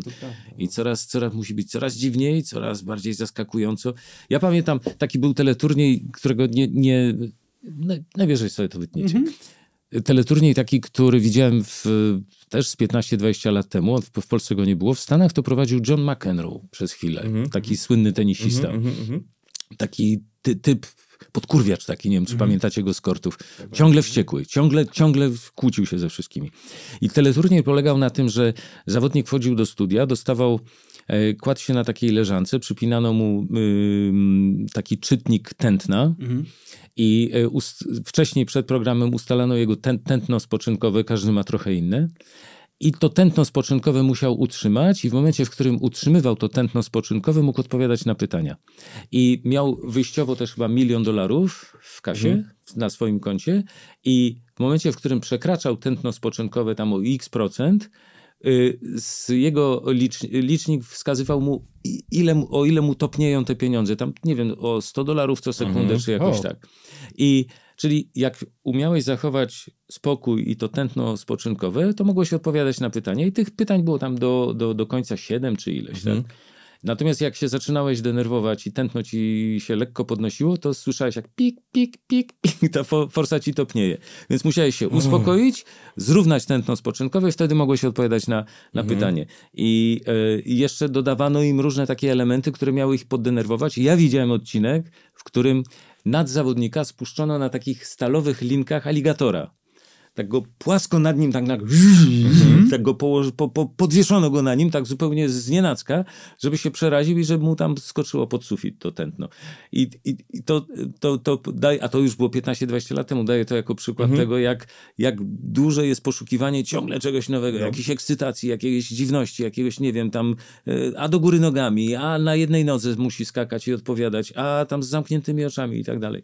Także my, nasza formuła siedzenia na fotelu i odpowiadania bez limitu czasu na pytania jest moim zdaniem już dzisiaj też muzealna. No, ale to prawda. To, no, bo to jest jakoś tam fascynujące, że ta, tak statyczny program jak Wielka Gra mógł istnieć, nie? W sensie, że jakieś takie szlachetne to jest, ale jak się myśli o formacie milionerów, to nie jest jakiś bang-bang, nie? Można się zawiesić na jakimś pytaniu, ile tam chcesz, to znaczy... Tak. To już tam e, pewnie No wiesz, jak to tak. realizacyjnie wygląda, ale nie ma tak, że ktoś przychodzi, no jakby odpowiadaj, no już ABC, ABCD, no jakby to jest pro, proste. Więc to faktycznie jest trochę staroświeckie, nie? A, a, działa cały czas. No, sądząc po, ja, ja, ja mówię, że działa, ale ja jestem subiektywny, ale ratingi pokazują, że działa, także no, no. bardzo zawsze, zawsze jestem wdzięczny widzom, jednocześnie myśląc, no, znają się widocznie. A z ciekawości, koneserzy. ile najdłużej się ktoś zastanawiał nad Mieliśmy na takie żywo? pod, myślę, Nie tak, ale dowoziliśmy jedzenie, także... Wiesz co? Widzenia z rodziny. Cztery osoby umarły na sali. Było tak gdzieś, ja myślę, około 40-50 minut był taki zawodnik. Ojej. I oczywiście, no, ale, ale wiesz co, to nie, nie potrzeba nawet tyle. Ja myślę, że już po kilku dłuższych minutach, po 10 minutach nawet, to, już, to już widzisz, że to ma znamiona klinczu. Że to jest jakiś, jakaś zawieszka taka, z którą po prostu to jest jakaś taka kliniczna sytuacja. Bo mm, to, to, to wtedy jest jakieś zaczopowanie takie i ten, ten moment decyzyjny w ogóle już gdzieś z, znika, rozpływa się we mgle, jest problem i trzeba wtedy no, trochę pomóc człowiekowi, powiedzieć, no bo, że mu, musi coś, jakąś decyzję podjąć. I, a już nie mówiąc o widowni, która po prostu odpływa po 15 minutach, oni nie są w stanie śledzić, bo to głównie polega na tym, że człowiek siedzi i się nie odzywa, tak? Ale, ale zgodnie z regulaminem y, oczywiście może to zrobić, natomiast nikt tego nie robił świadomie, żeby sabotować program, tylko to były poszczególne przypadki na osi czasu, tych, tych ponad 20 lat, kiedy no po prostu się ludzie no, zamalowywali do kąta, jak to się mówi, tak? I mieliśmy parę takich przykładów, ale pojedynczych. No, a, ale oczywiście widzowi tego nie serwowaliśmy, bo, bo, No jasne. bo byś tam... Dwa odcinki z ziomkiem, który się zastanawia. Ludzie by wyrzucali telewizory przez Tak, okno. tak, 72, trzeci. Typ się rozwiódł w międzyczasie. No. Tak. Wiele się wydarzyło podczas tej gry. Wracamy. Dobrze, to co? Tak, to jedzenie chyba, nie? E, Kulinarna kategoria to też Karolina. E, Dania, które kojarzą wam się z dzieciństwem i wczesną młodością, a których dziś już nie jecie, niestety albo istety. Mięsne rzeczy mi się kojarzą, z których dzisiaj unikam. Ryby zacząłem mieć z powrotem. Mhm. Nie jestem z siebie jakoś bardzo dumny, ale, ale tak, ale, ale schabowy już, już nie przeleci, więc już nie poleci. Nie przeleci też. Ale chodzi o to, że ty mi- mięsa nie jesz, tak? Tak, A tak, wstydzisz staram się, że ryby jesz, tak? tak? Że nie jesteś Nie, nie, dumny. nie wstydzę się jakoś bardzo. Nie, no, ale no. że nie jesteś dumny, powiedziałeś. byłem zadowolony, jak byłem konsekwentny Okej. w jedzeniu Mhm. mięsa, a e, wróciłem do ryb, e, natomiast raczej nie wrócę do schaboszczaków. A owoce morza? Na. Słucham? A owoce morza? Wchodzą, wjeżdżają, wjeżdżają, Mhm. tak, tak, tak, no. Mhm. Krów i świń i kilku innych zwierząt. Ale ma, macie tak na Cóż. przykład, bo ja oprócz, y, no tak ja jestem ca- cały czas na krawędzi, ale no jem mięso, rzadko, ale jem. Mhm. Na przykład ośmiornice to jest dla mnie taki osobny temat w ogóle. Że na przykład lubię ośmiornicę, czasami Mhm. jak gdzieś jestem w miejscach, gdzie, gdzie dają ośmiornicę, to jem, A to jest w ogóle jeszcze inaczej niż z rybą, bo, bo, bo coraz więcej jakby jest takiej świadomości o tym, że spośród tych wodnych stworzeń na przykład ośmiornice są wybitnie inteligentne. Tak. Tak. Mhm. Czyli teraz gdzie my jesteśmy? Y, że jest ośmiornica, my i kotlet schabowy. No tak, no bo jak jesz śledzia, no to tak nie masz takiego poczucia, że, że wsuwasz... Że jest jakieś- jakiegoś mądrale. Tak, mądrale, ale z ośmiornicą. Szkoda intelektu. No. No, mm, No kurde, nie wiem, znaczy, hmm, no bo ja też, ja też oszukuję trochę z, z rybami i z owocami morza, ale no to jakieś tam krewetki może raz na ruski rok. E, co do ośmiornicy, to ona jest dla mnie trudna pod względem i samej jakby struktury, Mhm. powiedzmy. E, I ja też mam trochę fobię związaną z niektórymi zwierzętami tam oceanicznymi, a więc e, nie przemógłbym tej fobii na zasadzie e, zjem cię gnoju nie? i przestanę się bać. Nie, nie, nie, to, to po prostu trzymam się od tego z daleka. Tak też, też, też oszuk znaczy oszukuję, no to jest jakiś tam wybór. Nie wiem, nie wiem mięsa, mięsa, no, no normalnie, ale ryba to też mięso, więc czasami. Ale przypomniało mi się właśnie a propos tego pytania, bo ja mam taką jedną rzecz z czasów e, takich 90sowych. Mm, Jestem z niedużego miasta, czy tam z niedużych miast. Mm, I tych pizzerii nie było zbyt wielu wtedy, a jak były, to po prostu słabawe. I Pamiętam, że moja mama zawsze w sobotę robiła. Powiedzmy, że to jest wariant pizzy. W sumie są miejsca we Włoszech, w których on jest nawet akceptowany jakoś tam, bo to jest taka pizza, powiedzmy, drożdżowa, krucha i tak dalej, i tak Mhm. dalej. To, to taka trochę pizza po polsku, ale jednak już nie pamiętam, chyba, chyba na Sycylii gdzieś się to uprawia i ma to swoją nazwę, nieważne. Mm, I z pieczarkami i tak dalej, i tak dalej. E, I to był smak soboty e, i rozmawiałem ostatnio z moją mamą, wspominaliśmy, że to było spoko i w sumie, no teraz jakby w każdym nawet jakimś tam mniejszym mieście jest jakaś napolitańska po prostu, e, ale może by trzeba do tego wrócić. To było, to było dobre, no. To było dobre. Albo mi się tak wydaje, bo byłem dzieckiem i miałem udane dzieciństwo, więc... no, czyli było dobre. Czyli było dobre. No. No tak, bo jest dużo rzeczy, które jedliśmy albo jemy, ale, w, ale co innego jest poczuć, że dobre, a co innego się pochwalić tym. Mhm, mhm. No tak, no no, kanapka ze smalcem na przykład. Mhm. No, kurczę, no, to jest smak dzieciństwa, mój na przykład, a jednocześnie no, mało wyrafinowanie to brzmi. No tak, ale gdyby dorzucić ogórka jeszcze, no to... Tak, sam, dobre tak samo mało jest creme de la Fusion. creme. Fusion. tak, tak, tak. Avec smalec. Stop. Przerywamy na moment, żeby podziękować naszym patronkom i patronom imiennym, którymi są Grzegorz Kyc, Lepszy niż nic, Państwo Kudelscy, Błażej Szkudłapski, czyli DJ z wąsem, który zakręci każdym parkietem, Krzysztof Słysz, autor fanpage'a Stalowy Księgowy, Paweł Maciejewski, Kasper Kopeć, Zofia Zin, Karolina Wielbacka-Lamus, Twingist, drugie życie książki w ciele plakatu, Jaćka z Kolumbii, Mieszko Minkiewicz, MJ Protur, wyjazdy kolarskie, wszystko z głowy, Foka i Morświn, Marcel Marszałek, Yellow Tapir Films, studio animacji 2D, Kotek Marszal, naczelny sklepikarz sklepu Szpeje, Haftpunk, czyli najfajniejsze hafty w Polsce, Łukasz Maciejewski, Marcelina Zawisza, Julia Druszcz, Evenement, król Julian copywritingu, Sylwia Trzepizur, Miś Misiowa i Misio Junior, Web96.pl, blog o dawnym internecie, Malina Dunajska, Kicia Pestka, Alicja Sikora, Tomasz Hajdyła, sklep dla kociarzy kociarnia.pl, Ciepły z miejsca, Żabuś oraz parapublicystyczny podcast Ryneczki kontra Markety. Uff, bardzo wam dziękujemy i wracamy. Słuchajcie, jeszcze jedno jest pytanie od, od Karoliny. E, a właściwie ona nawet za, napisała tak, no i najważniejsze, Tak, to bo to jest prawda. ostatnie z rzędu. Kiedy odcinek o Zbigniewie Buczkowski? Kurde, no będzie chyba, nie? Może kiedyś będzie, no jest to postać, jest to postać, jest to postać, kropka, jest to postać, która nas jakoś tam fascynuje. E, Wydaje mi się, że w, w pewnym sensie każdy odcinek podcasteksu jest o Zbigniewie Buczkowskim. Nawet tak między wierszami, że podcastekst dlatego istnieje, ale to jest, kurde, postać, która zbiera sporo tam wątków i produkcji, więc fajne, fajne, ale mamy troszkę takich bardziej ikonicznych, tak obiektywnie ikonicznych, e, troszkę więcej e, takich postaci do odhaczenia, więc nie obiecujemy tego Buczkowskiego tam, kurczę, w styczniu 2024, ale może będzie. Kurde, musimy dotrzeć kiedyś do pana Zbigniewa, tak żeby A zdjęcie to już sobie po Lindzie i po. Pazurze i po tych paru No. osobach, które jeszcze No, nie doczekały się swojego odcinka. Nie? no, no, no. no. Hmm. Y, y, Bartosz ma pytanie. I to fajne pytanie, ja sam chętnie usłyszę, co Mm. powiecie. Y, Jeśli mielibyście do wyboru urodzenie się w dowolnej dekadzie XX wieku, w konkretnym miejscu, aby być świadkiem pewnych ruchów, przemian, kształtowania się subkultur, to która dekada i miejsce by to było i dlaczego? Ja bym chyba nie chciał się urodzić w innej dekadzie. Mi się w ogóle podoba to, że nie wiem, chyba, chyba o tym mówiliśmy kiedyś w jakimś Q&A, nie jestem pewien. Mi się bardzo podoba to, że mój życiorys się załapał na papieża. Że załapał się na taki kult jednostki, który był, który w momencie te, te, takim szczytowym był naprawdę Mhm. takim, że nie dało się powiedzieć niczego złego i, i, e, i niewiele osób, wydaje mi się, z, z innych krajów w naszym wieku ma takie doświadczenie, nie? Mhm. No bo nie wiem, prezydenci nie, mają, nie mieli, nie wiem, czy politycy znani, czy nawet muzycy, nie mieli aż takiego poważania, jak miał Wojtyła w Polsce, nie? Mhm. Takiego wręcz dziwnego czasami, takiego, że dosłownie, nie wiem, w klasach, w szkołach wiszą obrazki z nimi, to nie jest jakiś prikaz e, polityczny, tylko Mm. jest to rzeczywiście coś, co ludzie robili z własnej, nieprzymuszonej woli. I to było fajne w moim dzieciństwie. No ale- Jakoś tam. Ale, Mhm. ale to jeśli mówisz o, o tych czasach, to też y, drugą postacią y, był Wałęsa według ciebie? No, Wałęsa bardzo szybko tam skruszał, nie? On, No, skrusza, ale, on- ale, ale w pewnym momencie to, to była druga postać o podobnym statusie. Jestem prawda? 8-7, więc ja, ja już się załapałem na ojca, który narzekał na Wałęsę jako prezydenta, nie? Ojca E, Świętego, który... Ojca Świętego, który narzekał, tak, rzucał w Castel Gandolfo kapciem w telewizor. Co to za prezydentura? Krzyczał. E, nie, więc y, ja już pamiętam Wałęsę polityka, nie, nie pamiętam Wałęsę przywódcę. Ty, ty, ty pamiętasz, przepraszam, że tak. Tak, tak. tak, no.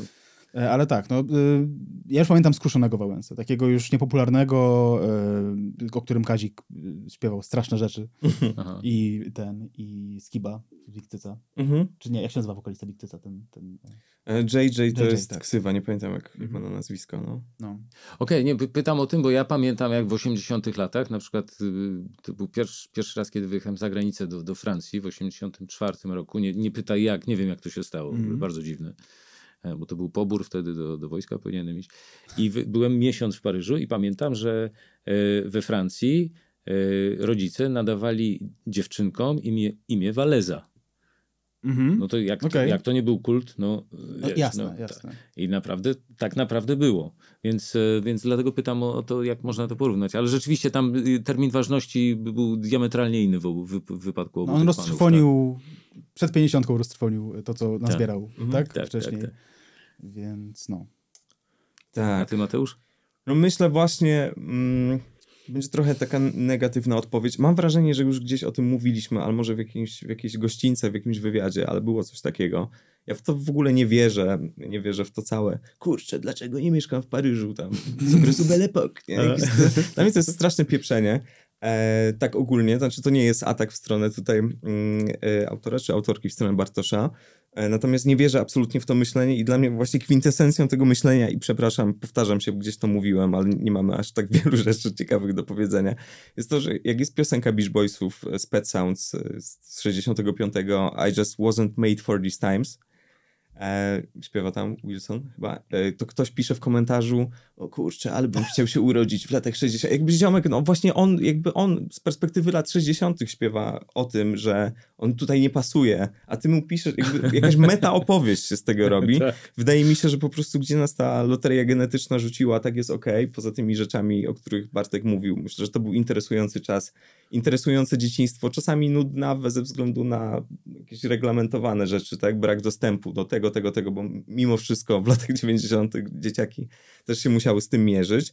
Jakoś estetycznie mnie interesują te rzeczy typu tam 77, Wielka Brytania, punk rock, potem jakieś nowo, nowofalowe, postpunkowe rzeczy, ale to estetycznie, to dobrze wygląda, są do, dobre fotografie, po prostu ci Robert Smith w prochowcu, jakieś takie tego typu e, historie, ale czy chciałbym żyć w Wielkiej Brytanii przełomu lat 70. i 80. i tam jakieś em, w latach 80. dalej jakieś e, tacierowskie rzeczy i bezrobotni górnicy, no tak średnio, tak średnio, więc nie wierzę w ogóle w to, że istnieje jakiś czas, który jest jakiś szczególnie przychylny ludziom. Wydaje mi się, że to po prostu sobie tak działa, zmienia się estetyka i jakieś tam okoliczności, natomiast nie ma jakiejś perfekcyjnej epoki. Jest okej tak jak jest. To znaczy, świat to koszmar, wiadomo, jest, jest ciężko, tak mówiąc najogólniej. Nasze pokolenie też nie trafiło na jakiś super moment w historii świata, nasze w sensie 20-30-latkowie powiedzmy, e, ale e, akceptuję to i nie mam za Mhm. bardzo wyboru, także spoko. Mhm. Lepiej tak nie marzyć, bo się któregoś dnia obudzisz jako chłop paszczyźniany, który całe 12 godzin dnia Tak. przerzuca gnój z, na, z lewa na prawo i umrze w wieku 32 Tak, lat. tak, więc... tak, tak, tak. To, to też prawda. Tak, no w ogóle jest ta teoria, że trawa jest zieleńsza po drugiej stronie No, no, płotu no. zawsze i zawsze, no szkoda, że nie tam, tylko to u mnie, tak? Więc Chemia z Niemiec. Ale tak, ale to no, chyba z Niemiec to dobre jest też, tak, ale ja, nie, bo to, to u mnie uruchomiło też takie myślenie, że ja, ja, ja mam takie dwa, dwa myślenia mam o, o tym, że są takie dwie dekady albo takie dwa momenty, które, gdzie myślałbym, że by mi się podobało, aczkolwiek na końcu prawda jest po twojej stronie. Znaczy, że na końcu rzeczywiście jest tak, że, że wszystko jest dobre, dopóki myślisz o tym i patrzysz tak, o, że za tamtymi dwoma płotami to byłoby dużo fajniej. Ale ja, za- za ja myślałem o przełomie XIX i XX wieku, tak do II wojny światowej, żeby jeszcze zaznać tej in, innej Europy. Żeby zaznać pierwszej. Bo y, to, wiesz co, jak czytałem y, Rubinsteina wspomnienia, to że... No właśnie, no, widzisz, ale nie, że, no oczywiście tak, no, ale, ale że do, do, woj, do pierwszej wojny światowej to był inny świat, in, inny porządek. Zresztą to Rubinstein o tym pisze we, we wspomnieniach, w autobiografii, że rzeczywiście, oczywiście zależy gdzie, no jak się urodziłeś w carskiej Rosji, to tak średnio, nie?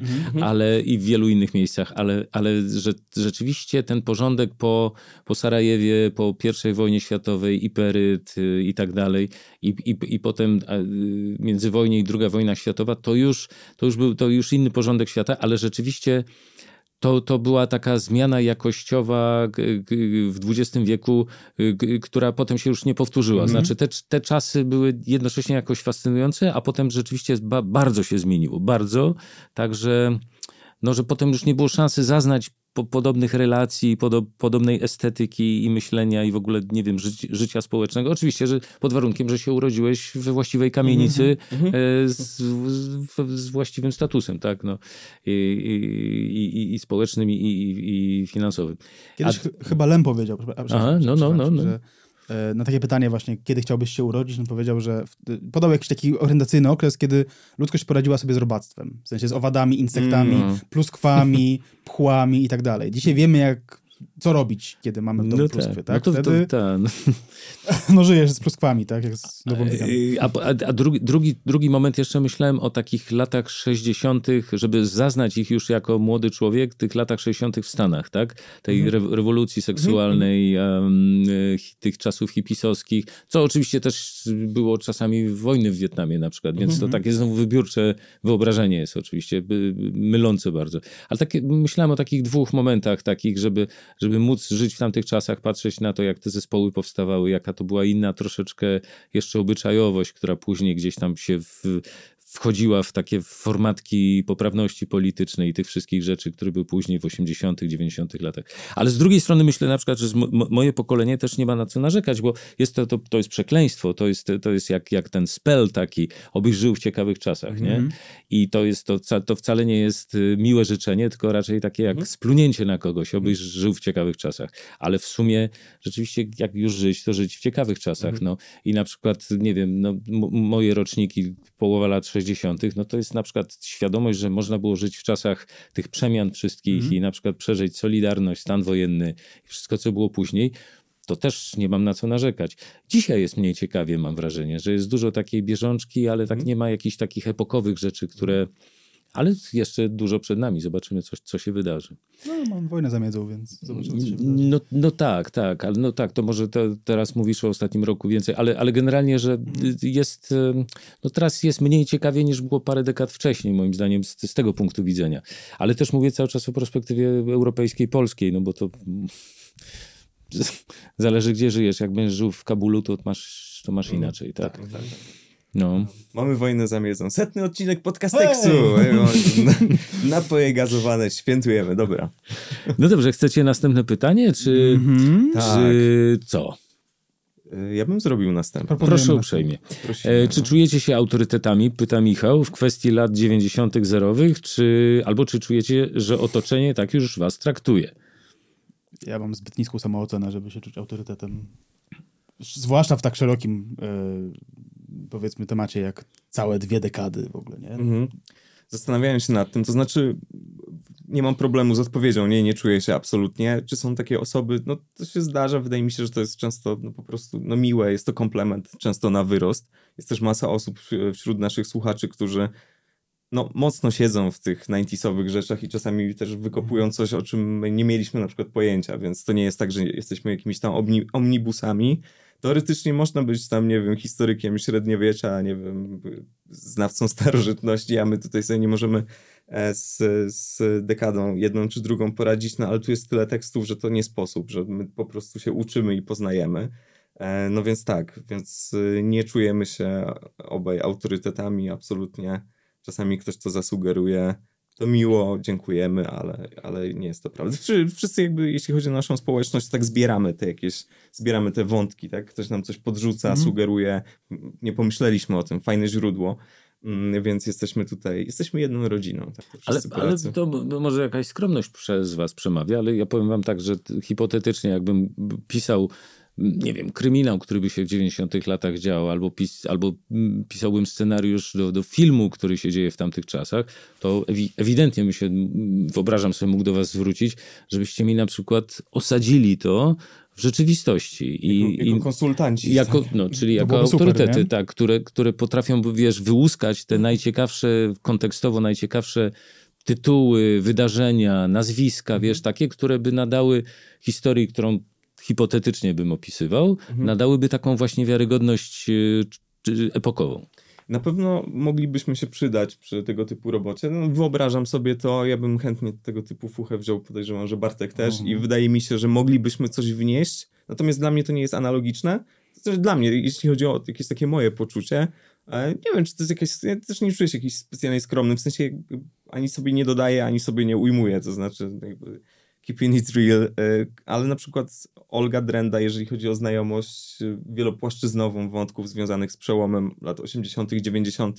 i też samych 90., no tutaj ja już bym określił ją tym słowem, na przykład. Nie wiem, czy Olga tak, tak o sobie myśli, nie? ale gdyby ktoś tak powiedział, że jesteście autorytetami, to jakby patrz na Drendę, nie? Zobacz, co, co Drenda wie i jak się w tym wszystkim em, porusza. Pozdrawiamy przy okazji. Propsy, tak. Propsy, absolutnie. No. Jeszcze jest drugie pytanie od Michała. E, czy Bartek to skrócona forma od Bartosza, Bartłomieja, czy może Stanisława? Aha, Bartłomieja. Niestety to jest nudna odpowiedź.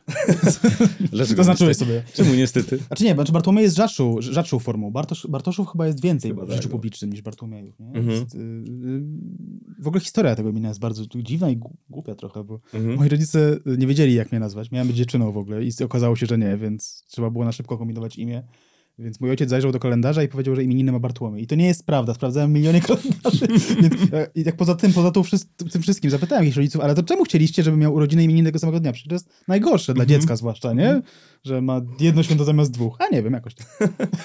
Po prostu twój tato nie chciał powiedzieć, że nie wiem, no po prostu no, nie, nie wiedzieliśmy co dać. Nie? To imieniny tego. Tata przepchnął po prostu swoją jakąś Tak. wizję. Taką, To, to, jak, Musi to, to, jak, to jak, y, że dziecko się rodzi 31 grudnia i jeszcze dostaje Mieczysław Sylwester.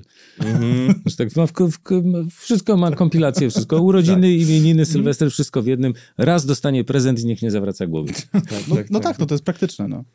Ale to jest rzeczywiście, są takie imiona, które mogą być takie jak jest Juliusz Julian na przykład, prawda? I on jest Julek na końcu. Tak. A, a w zasadzie nie wiadomo o jakie imię chodzi. Niesamowite. Aż się zamyśliłem. Się zrobiło takie refleksyjne. Tak. Ale wy, wybiję was z tej refleksji kolejnym pytaniem Ojej. od Wojciecha.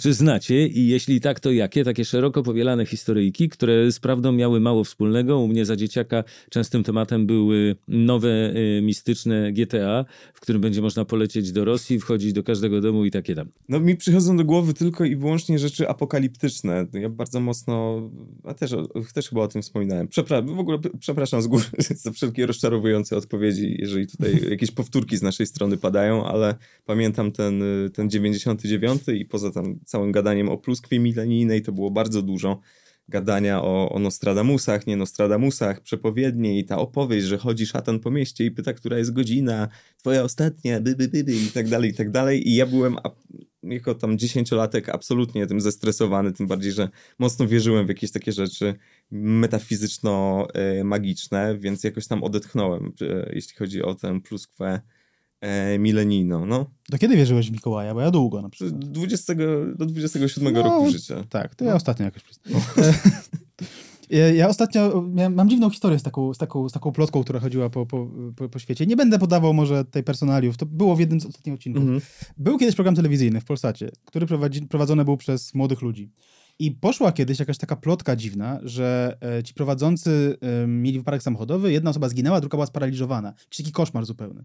I powiedziałem to w odcinku i, i powiedziałem, że to była dziwna plotka, dlatego że ja potem wiem, dowiedziałem się, że to się nie wydarzyło, tak? E, Ja słuchałem tego odcinka, tylko to nie mogę sobie teraz przypomnieć o kim. No ale okej, no, No, przepraszam. już Tak, nie, nie tak, chcę tak. dalej puszczać takich, mhm, takich mhm, mhm. koszmarnych głupot, nie? I po tym odcinku ileś osób napisało do nas z różnych części Polski, bo ja myślałem, że to być może była jakaś lokalna taka, na Mazowszu, coś tego, nie? Nie, napisało ileś osób z, z różnych części Polski, że oni też słyszeli tę historię. Mhm. Więc to, to było coś, co po prostu krążyło w Mhm. latach 90. prawdopodobnie. I, I tak, ja w to uwierzyłem, wierzyłem to przez wiele lat, dopóki się na szczęście nie okazało, że to, że to jakaś bzdura. Mhm. Ale y, ja na przykład pamiętam, że z dzieciństwa swojego, takiego z lat 70. na przykład, jak były po, no, ce, celebryci, celebrytki nie? w telewizji, osoby, które Mhm. były, właśnie nie, źle mówię, bo to nie, nie były, nie, można ich było wtedy tak nazwać, no ale to były gwiazdy telewizji czy mediów szeroko pojętych, czy wąsko pojętych, bo wtedy były wąskie.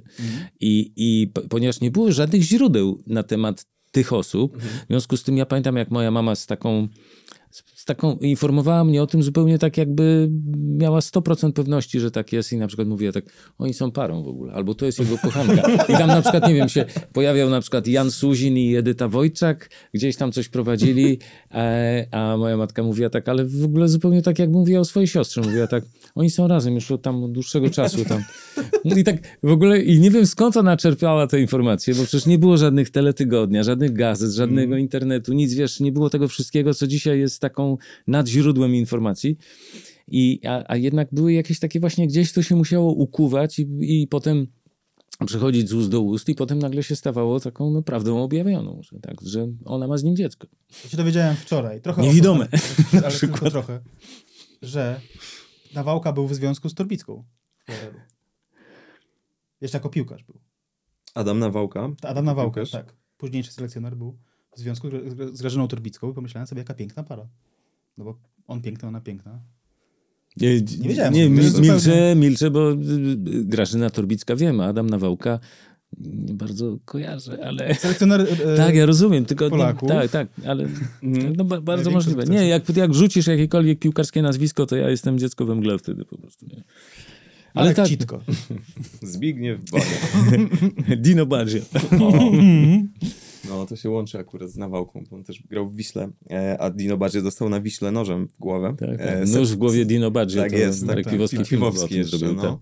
Tak. E, to nie wiedziałem, to jest ciekawe. Zacząłem myśleć, ale co, z Torbiską, a nie, nie, nie z Krystyną Loską, ale nie no. No nie, no, Było- znaczy, było- no, nie, może. Znaczy można, no, nikt nikomu nie broni. Ale że Hubertowi mama nie mówiła o tym, że, że są razem, to nie jesteśmy Nie, pewni. właśnie jakoś nie, muszę, aż chyba złożę zażalenie. bo Proszę, poproszę mi to wyjaśniła, dlaczego nie otrzymałem tego piece of information. Telefon o Słyszymy 17. ten odcinek i mama powie, a nie są razem, oni są razem. Ale ja, wiesz, najbardziej pamiętam nawet nie te fakty, tylko te, te, te konkretne informacje, tylko ten taki rodzaj takiego en passant, takiego przekonania, ona, że ona mówiła o tym mniej więcej tak jak e, ziemniaki się soli po ugotowaniu na przykład, nie? Że jest taka prawda i tak samo, że to była prawda, że oni są razem i mają dziecko. I to było takie, mówiła to tam, nie wiem, że patrzyła na ekran i mówiła tak, o, oni są razem, mają dziecko. I ja tak, aha. Takie, I w tyle było tak, skąd ona to wie? A w ogóle, a w ogóle jak się robi dziecko? No dobrze, a Maciek, proszę pana, a kiedy jakiś merch będzie na bazarku można kupić? Mm, będzie prawdopodobnie. Będzie. Planujemy w tym roku. Coś będzie, na pewno, tak. E, Więcej niż, jedna, więcej niż jedno zwierzę, więcej niż jedna rzecz, mamy nadzieję. A być może w chwili, w której to oglądacie, już coś istnieje fizycznie. E, zobaczymy. Na pewno e, będzie do świąt, to znaczy tak, żeby coś tam sobie na prezent kupić. Także Z tą książką razem. e, razem z książką. Także, także nie, nie, nie rozbijajcie świnek skarbonek jeszcze. E, idziemy, idziemy po wasze pieniądze po prostu. Chcemy waszych pieniędzy. No tylko o to chodzi. Magdalena pyta, czy włączył się wam już e, podcast tekstowy filtr? To znaczy, bywając w różnych miejscach i widząc różne rzeczy, myślicie sobie, o, to by się nadało do odcinka. Ja staram się tego unikać, to znaczy on, on oczywiście się włącza, to głównie przy czytaniu czegoś, co nie jest teoretycznie związane z podcastexem, to znaczy gdy czytam coś tak od sobie, nie do odcinka i myślę o tym, o kurde, to jest fajny trop czy coś tam i trzeba by to zapamiętać albo, albo zapisać, ale staram się to odsuwać, bo my po prostu naprawdę mamy tego podcastexu w ciągu doby 15-16 godzin i, i sen, czy tam 17 godzin i sen. Nie wiem, wydaje mi się, że nie chcę mówić za ciebie, ale że Bartkowicz chyba się częściej włącza na zasadzie, że ej, a może to by było do czegoś tam. Tak, mi, tak mi się wydaje, ja staram się z tym walczyć, ale to jest, nie? Jest. To jest, y, z reguły to nie jest wykorzystywane, takie spontaniczne rzeczy. No, nie? bo to Ale są czasami jest. takie, no bo to są takie strzały czasami w, w ciemność, nie wiem, czy tak się mówi w ogóle, ale Ale mogę ale, powiedzieć, ale że, że, że zawsze jak trafiam przypadkowo w jakimś miejscu na jakimś, jakieś stare czasopismo, typu jakiś, nie wiem, Twój styl 97, czy jakiś Playboy 99, to przeglądam w poszukiwaniu rzeczy do odcinka. No dobrze, to teraz y, moje ulubione pytanie, y, Skąd które jest nazwa? pytaniem Katarzyny. Ulubiony żart. Który z was zacznie? Mój ulubiony żart to jest ten żart, co go Mateusz wysłał kiedyś do czasopisma Dobry Humor. Tam był taki, nie wiem czy znasz tę historię. Nie. E, Szczepan Sadurski, e, w dużym skrócie, szef, e, szef tego, tego periodyku, wykorzystywał pomysły czytelników, czytelniczek do ro- robienia rysunków, które umieszczał następnie w dobrym humorze. Bez zapłaty wykorzystał pomysł Mateusza, który polegał na tym, że Luke Skywalker oddawał mocz, a Joda stojący obok powiedział, niech mocz będzie z tobą. To jest mój ulubiony żart. Dlatego jest ten podcast w ogóle, bo ten żart powstał. Ja dotarłem do Mateusza przez ten żart właśnie. Tak, tak, tak. My zaczęliśmy wtedy pisać do siebie tam listy do Sulejówka, Świebodzice, Świdnica. Tak to wszystko latało.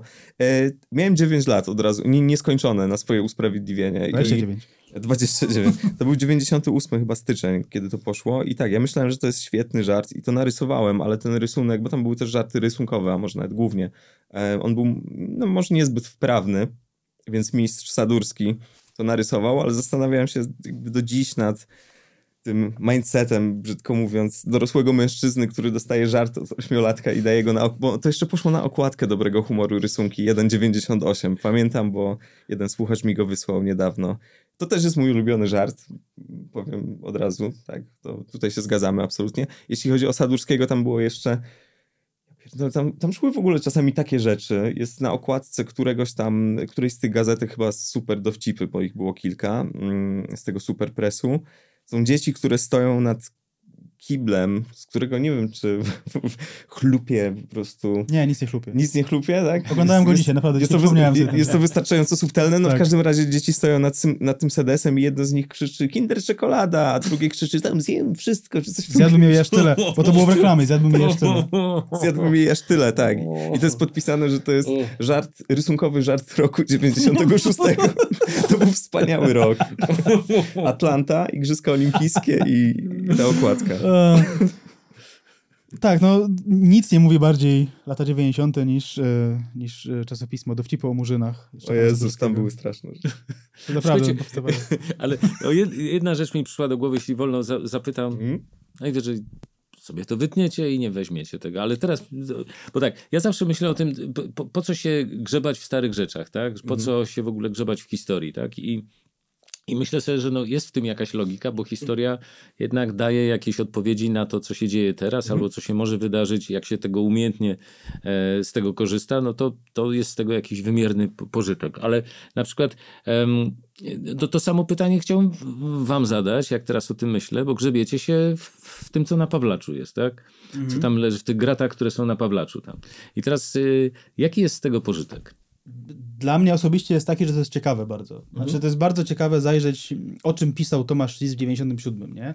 E, I, i, spostrzec, że na przykład cały dyskurs był bardzo konserwatywny wtedy, nie? Że, że jak ktoś na przykład, prawicowy publicysta napisał felieton o tym, że kara śmierci spoko, to musiał zawsze wtrącić akapit, no papież jest przeciwko, dlatego teraz wyjaśnię, dlaczego ja jestem za, nie? Że to jest y, bardzo interesujące, ci ludzie wciąż żyją, publikują i, i, i są obecni e, mniej lub bardziej w przestrzeni publicznej i fajnie jest powiedzieć sprawdzam i zobaczyć, co tam się właściwie działo i prawie nikt te- tego nie robi. Są osoby, które to robią w internecie szczególnie, no ale myśmy chyba zapełnili jakoś tę tę lukę, a przy okazji nas to po prostu interesuje, nie? No dobrze, ale nie, nie, nie tłumacząc, nie broniąc y, tych czy innych przykładów, to jednak jest tak, że znowu w, no w, w ludzką aktywność no też się wpisuje element czasu, czyli coś, co mówili 20-30 lat temu, no ma prawo się zdezaktualizować, no bo życie się toczy do przodu, oni weryfikują swoje poglądy, więc czy, czy jest to tak istotne, żeby pamiętać, co dany polityk, publicysta mówił 30 lat temu, skoro ma święte prawo do tego, żeby zmienić te poglądy? Czasem, czasem nie jest rzeczywiście. Czasami jest tak, że ludzie zmieniają poglądy i, i super, i na zdrowie, i to jest też interesujące, że zmieni te poglądy. Ale czasami jest, jeśli na przykład zastanawiamy się dzisiaj, dlaczego, nie wiem, czarne protesty były parę lat temu i dlaczego mamy takie e, prawo dotyczące aborcji, jakie mamy, no to Być może właśnie dlatego, że w latach 90. nikt sam za bardzo e, się nie wychylał z, z, z powiedzmy e, z poglądami pro-choice, nie? Mhm. Więc konsekwencje tego, co się działo wtedy, odczuwamy wszyscy do dzisiaj na różne sposoby, nie? E, natomiast faktycznie e, rzadko chyba robimy jakiś taki, taki czysty prezentyzm, że o Jezus Maria, kto miał takie poglądy straszne i tak dalej. O, staramy się nie Staramy się robić, nie no. robić, staramy tak. się nie robić rzeczywiście, to znaczy, no ja nie wiem, nie chcę tego jakoś uszlachetniać, zgadzam się z Bartkiem, to jest ciekawe, tak, nas to jakoś kręci. Mhm. Zajawka, zajawka podcasty. A poza tym, a propos tego, y, o czym wspomniałeś, że to pomaga jednak bardzo często zrozumieć pewne procesy. To jest nieodległa historia, a jednocześnie odległa. Więc jakieś składanie tego do kupy jest interesujące. I jeszcze a propos tego, co powiedziałeś o tym, że dlaczego, czy to ma znaczenie, że ktoś powiedział coś wtedy, przecież mógł potem mi- zmienić? Jasne, to znaczy wydaje mi się, że mimo wszystko w nas nie ma aż takiego inkwizytorskiego ducha. To znaczy, to nie jest tak, że my tutaj przychodzimy i będziemy rozliczać wszystkich sukinsynów, wszystkich senatorów z lat... Jan Szafraniec oczywiście. Szafraniec, tak. To nasz, nasz, nasz ulubiony z ZHN-u, że będziemy wszystkich y, rozliczać za to, co powiedzieli. Natomiast w pewnej optyce to, to ma znaczenie, nie? I tak a propos tego lisa, nie? Że jakby patrzcie. Co za zaskoczenie, że jest jak jest, skoro wtedy, wtedy, wtedy. No, staramy się jakoś te, te klocki poukładać po prostu. I też no, samemu sobie wytłumaczyć pewne rzeczy, nie? Bo, bo nam to pewne procesy, skoro my mieliśmy wtedy, nie wiem, 4, 6, 7, 8 lat na przykład, no to chcielibyśmy to poukładać sobie. A nie macie takiego uczucia, że y, y, skoro jest to coś, co wam przyświeca i właśnie to powiedzieliście, że y, bo, bolesne jest to, że wy mając tę świadomość, y, czy, czy znając te fakty i dzieląc się nimi, że na końcu jak na to patrzycie, to, to nie, nie macie wrażenia, że to niestety nie ma żadnego znaczenia? E, No, to nie ma. Znaczy, nie ma też w tym kontekście, rozmawialiśmy przed, przed wejściem na antenę, że, że, że w Polsce ciężko jest się tak e, skompromitować, żebyście wcale No właśnie, nie to było właśnie to mam na myśli. nie? Em, no nie ma, no ale jeśli ktoś tego słucha i, i nie wiem, e, i jesteśmy w stanie zrobić podcast, dzięki któremu ktoś się dowie czegoś interesującego, no to czemu tego nie robić? No to, jest, to też nie ma znaczenia, nie wiem, teoretycznie e, działalność historyka, który zajmuje się antykiem, no nie? No to nie ma to znaczenia, nie no ma tak, ale, ale my mówimy nie? o rzeczach bardzo bieżących, które by- były, ale dzisiaj też są, czyli mówimy o krótkim wymiarze czasu, e, ale y, y, nie dochodzi do was taka konkluzja, o której ja, ja ją słyszę czasami w głowie, że po co ludziom prawda, nie potrzebują jej. Mm, Wiesz co, no, my też nie wiemy na ile jesteśmy w stanie, nie wiem, zmienić tok myślenia kogoś, kto jest na przykład jakoś bardzo zastygły w swojej opinii, na takiej zasadzie, że wiesz, y, to, to też niekoniecznie to jest y, jakiś cel działania tego, tego podcastu. Chociaż wiadomo, też nie chodzi o przekonywanie już przekonanych i też się Mhm. często łapiemy na tym, dobra, no to już z tego zrezygnujmy. No tak było akurat przy wojewódzkim, że no, my bardzo dużo tego materiału widzieliśmy, nie? Już w pewnym momencie, no dobra, no Aż już... Bar- Bartka bolało. jak Jakby mówię. tak, tak. no I absolutnie, absolutnie się y, nie dziwię, więc wydaje mi się, że jakieś tam przebicie i jakieś tam dotarcie do niektórych osób, które teraz oczywiście idę w jakieś takie mm, ideolo klisze, ale które są jakoś tak mocno, nie, albo bliżej zdecydowanie prawej strony, że czasami uda się nam do kogoś dotrzeć na zasadzie, że tak, że ktoś nie, nie, nie odejdzie ze wstrętem na zasadzie, że jakichś dwóch lewaków coś tam gada, więc to już jest spoko, w sensie to jest pewien sukces, natomiast jako, że pojawiło się hasło znaczenie, no to w takiej sytuacji komunikacyjnej, w której my działamy, to znaczy nagrywamy, przygotowujemy, e, nagrywamy, wypuszczamy to i tego słucha x osób i te osoby na to reagują i dla tych osób to jest rozrywka też często, ba, po prostu rozrywka. No, bardzo się śmiałam na siłowni, bardzo się śmiałem w komunikacji miejskiej, dużo tego typu wiadomości dostajemy, ale też no jakaś tam powiedzmy merytoryka w tym wszystkim jest, więc to już jest znaczenie, nie? Czyli- Czyli w sytuacji komunikacyjnej, którą my uprawiamy, wytwarza się znaczenie po prostu. Jakby mi to wystarczy, bo też y, wydaje mi się, że nie dopisujemy jakichś wielkich e, jakichś wielkich, nie wiem, manifestów do tego, co robimy na zasadzie, że to jest taka baza w ogóle, tak. No, Nie mamy jakiegoś zaplecza teoretycznego, jeżeli chodzi o podcasty, tylko to robimy, bo, bo nas to ciekawi, no. A propos tego, co powiedziałeś przed sekundą, bo y, jeszcze raz to powiem, y, żeby wybrzmiało. Setny odcinek. I temu też ja zawdzięczam swoją obecność. Gratuluję wam. I t- chciałem podkreślić jedną rzecz, właśnie korzystając z tej okazji, że jest y, to sprowokowane tym, co, co zacytowałeś przed chwilą, że macie wiskomika. Że jesteście y, y, śmieszni, ale w sensie zabawni. Mhm. Że to po prostu jest y, no, mega śmieszne też y, bardzo często. I że oprócz całej tej factfulness tego wszystkiego, co, co właśnie jest tak imponujące, od tego zacząłem w ogóle, jak się tu spotkaliśmy, to że to potrafi być strasznie śmieszne, że wasz sposób narracji, widzenia świata, e, czasami e, wy nawet parodiujecie, czasami, czasami naśladujecie głosy albo jakieś sytuacje, albo y, jakieś mikroscenki tworzycie takie, nie wiem, czy jesteście tego świadomi w ogóle, bo przecież nie odstawiacie teatru żadnego tutaj, ale jest to tak zabawne, że czasami właśnie jakaś fraza, którą ktoś tam gdzieś en passant wypowie, jest mnie potem jeszcze w uszach długo dźwięczy, bo to jest po prostu śmieszne, zabawne, także gratuluję wam. To też macie, oprócz Em, innych rzeczy. Mamo, słyszałaś? Hubert, nie mamy więcej pieniędzy, to, daj spokój już. To w gratisie macie. Ja tylko jeszcze powiem tak bardzo krótko, że my weryfikujemy też rzeczy in plus czasami.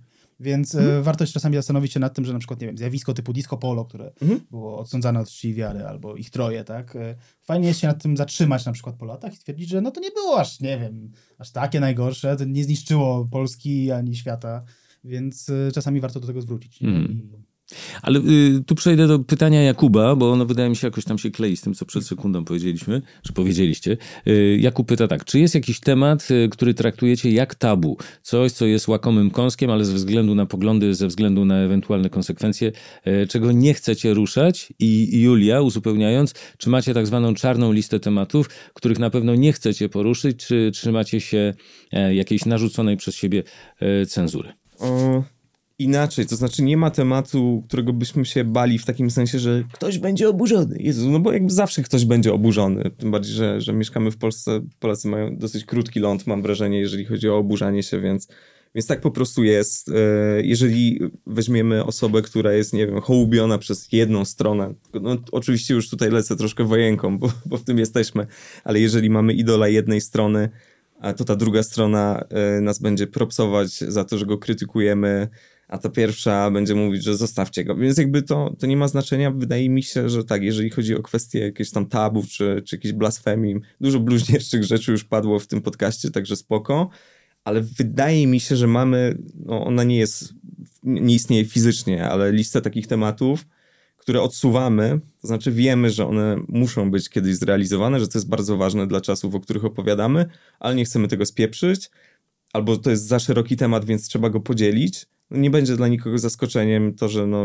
no nie było do tej pory podcastu na temat Jana Pawła II, to znaczy u nas. Nie? A to po, pomysł, na po, pomysł na podcast w ogóle, Podcast, na, na tak? cykl, to a propos naszej rozmowy przed nagraniem, Hubert. To, to 10 odcinków, taki podcast premium. O, Całe na ten- czasopismo w sumie było po, po papieżu, więc... no ten, to nie, cała Polska była o papieżu nie, z drugiej No. strony, więc faktycznie.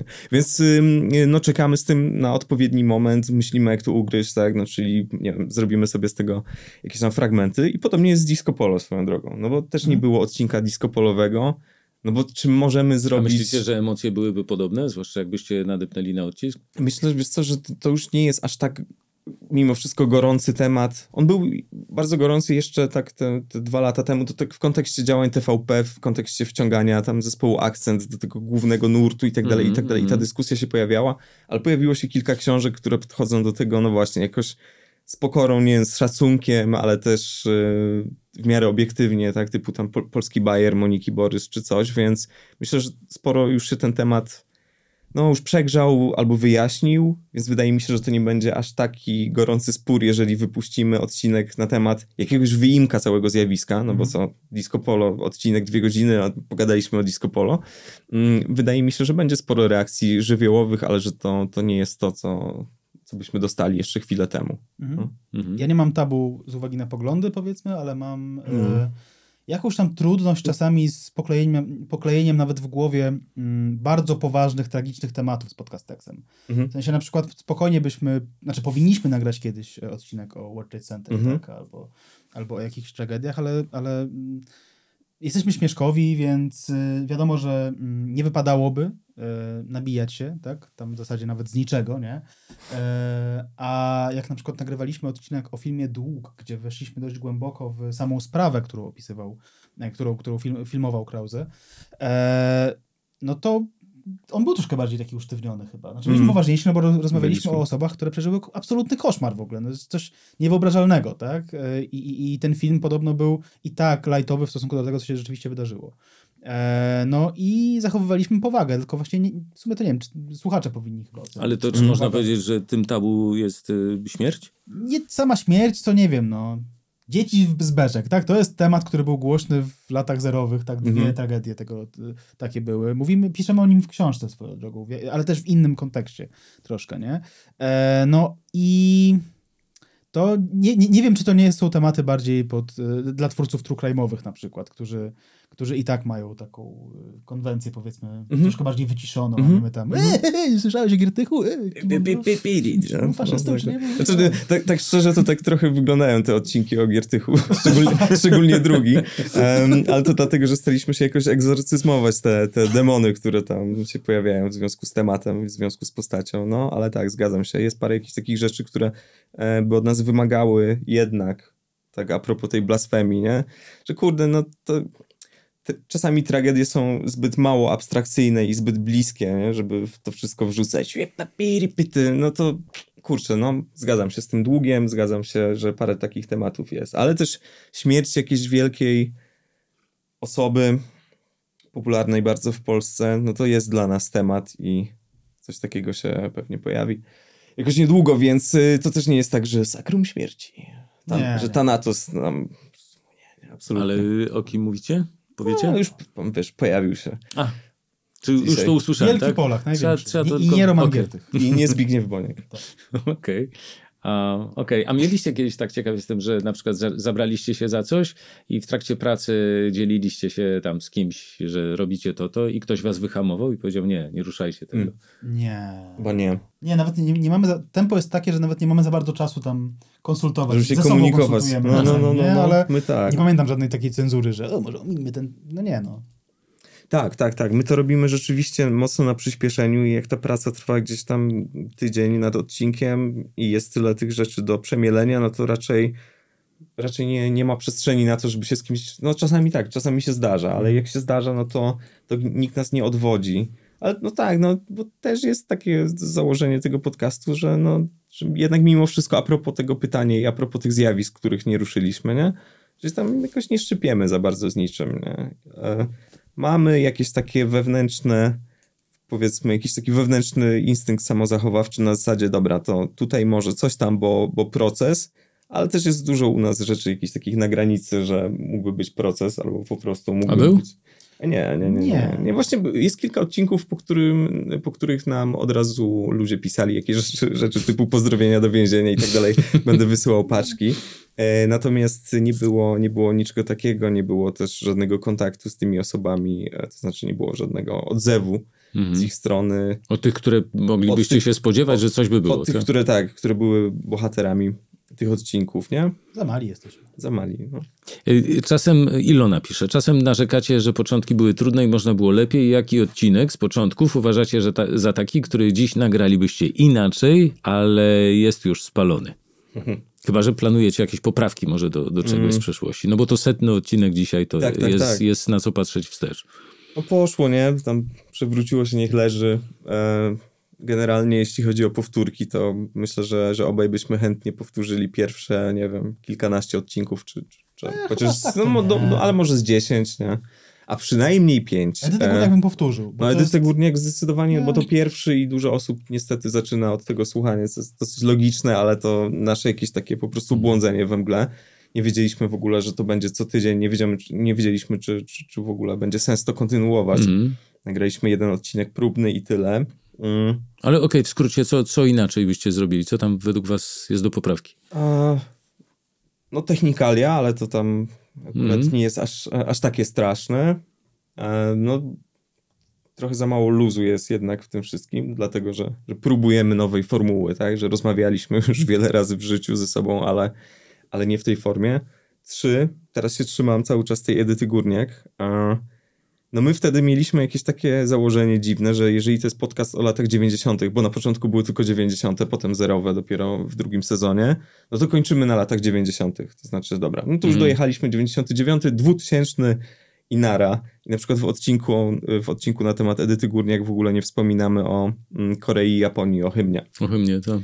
A, no, w ogóle teraz z dzisiejszej perspektywy, gdzie dojeżdżamy do 2022 2023 e, to, jest, e, to jest nie do wiary. E, więc, więc zakres też, no? Mhm. Nam się zmieniła w ogóle mm, i, i formuła, ale też sposób pracy nam się zmienił, Mhm. nie? No bo e, kiedyś researche były bardzo luźne i potrafiły być długie, ale w zasadzie nie, nie jechaliśmy, nie, to było bardziej powiedzmy formuła e, rozmowy takiej na temat różnych wątków, które poruszyliśmy w jakimś tam dokumencie, nie? A teraz rzeczywiście e, nie chcemy pomijać pewnych rzeczy, No. bo czasami było tak, że po nagraniu odcinka się orientowaliśmy, że kurde, jeszcze było to, Mhm. nie powiedzieliśmy o tym, dobra, Mhm. trudno, leci, nie?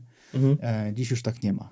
No, to jest też jakoś tam naszym przekleństwem czasami, ale no, powiedzmy, że to wychodzi na dobre ostatecznie. A jest jakiś jeden odcinek, gdybyście mogli magicznie usunąć w ogóle z, ze świadomości wszystkich waszych Mhm. słuchaczy, po prostu z, z kosmosu, ze świata, usunąć jeden odcinek z tych wszystkich, byłby taki? Nie, chyba nie.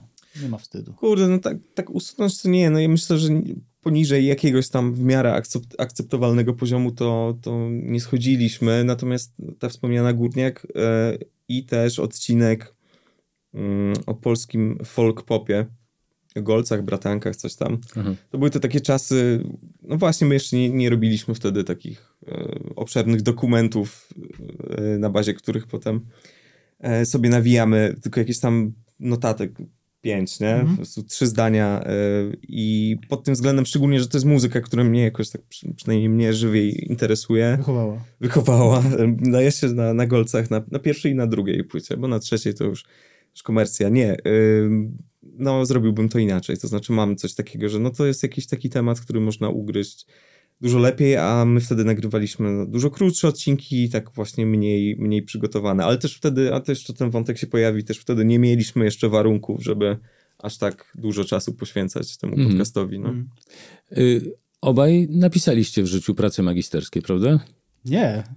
O, no właśnie, bo, napisałem dwie licencjackie, nie bo, napisałem to jest, magisterskie. bo to jest... A, bo ty, bo ty na UJ już... No to No świetnie, tak. to, to, to Dobra. dobrze od, od tyłu zacząłem. Magdalena pyta, na jaki temat pisaliście prace magisterskie? To zacznijmy od Mateusza, skoro napisał... Wykształcony, zacznijmy od To może ja Wykształcił. Wykształciuchy. To może ja powiem. Em, Ja pisałem o, musiałem sobie przypomnieć, ale o doświadczeniu lat 90., to znaczy w jaki sposób polska proza, młoda proza z lat tam 90., późnych czy zerowych reagowała na to doświadczenie lat 90., w, jakim, w jaki sposób ono się odbija. E, No więc jednak gdzieś tam blisko tego wszystkiego. Pisałem tam o wojnie polsko-ruskiej, nie wiem, pisałem o, o prozie mm, Sławomira Schutego i tak dalej, i tak dalej. Fatalna jest ta praca, tak swoją drogą. Wydaje mi się, że dostałem piątkę, ale po prostu byliśmy chyba wszyscy tam w komitywie i ja też mocno działałem, więc stwierdziłem, a dobra, nie? Tak- Czyli jednak. Znaczy jednak. Ale to, jest, ale to jest znany syndrom. Resor- Nie? Przychodzisz do cioci na ten i tak, to mam takie ciasto, taki zakalec mi wyszedł, tu spróbuj, No. jesz potem pyszne ciasto, aż tak, nie, to taki zakalec, takie coś mi tu wyszło, tak. Tak, tak. No, ale- też tak, nie, to to- takie piątkę co prawda dostałem, ale nie. Nie, nie, takie- nie, wiesz co, ja nie, ja nie z tych, że tam ja się nic nie uczyłem, potem szósteczka. Naprawdę, naprawdę czuję, że to była, y, że to był kasztan generalnie, ta praca. Ja ją pisałem też, pamiętam, na wakacjach byłem z rodziną i tam, tam byliśmy e, gdzieś tam we Włoszech e, i, i sobie gdzieś pisałem pomiędzy i to jest, to jest słabe, ale też, e, też akceptowalne, nie? Ale nieważne, w sensie ja mam do, do aka- akademii jakiś taki stosunek nie, nie jest jakiś, nie jest to dla mnie jakaś ambicjonalna sprawa, nie? Także słaba praca magisterska, ale o latach 90. w polskiej prozie, kropka. no. To jest, to jest tylko faktograficznie, Mhm. gdzie to było? E, To było na Wydziale Polonistyki UJ-u. Okej, a Bartek? E, Ja skończyłem dwa kierunki. e, Licencjacko skończyłem. E, Andragogika na e, warszawskim i filmoznawstwo na, e, na Jagiellońskim. E, No i o tej pierwszej nie ma co mówić w zasadzie, to jest jakaś taka zupełnie nieciekawy temat. Natomiast drugi, e, druga praca, to, którą nawet nie pamiętam swoją drogą, więc nawet jakbyście dopytali mnie o tę pierwszą, to bym nie pamiętał.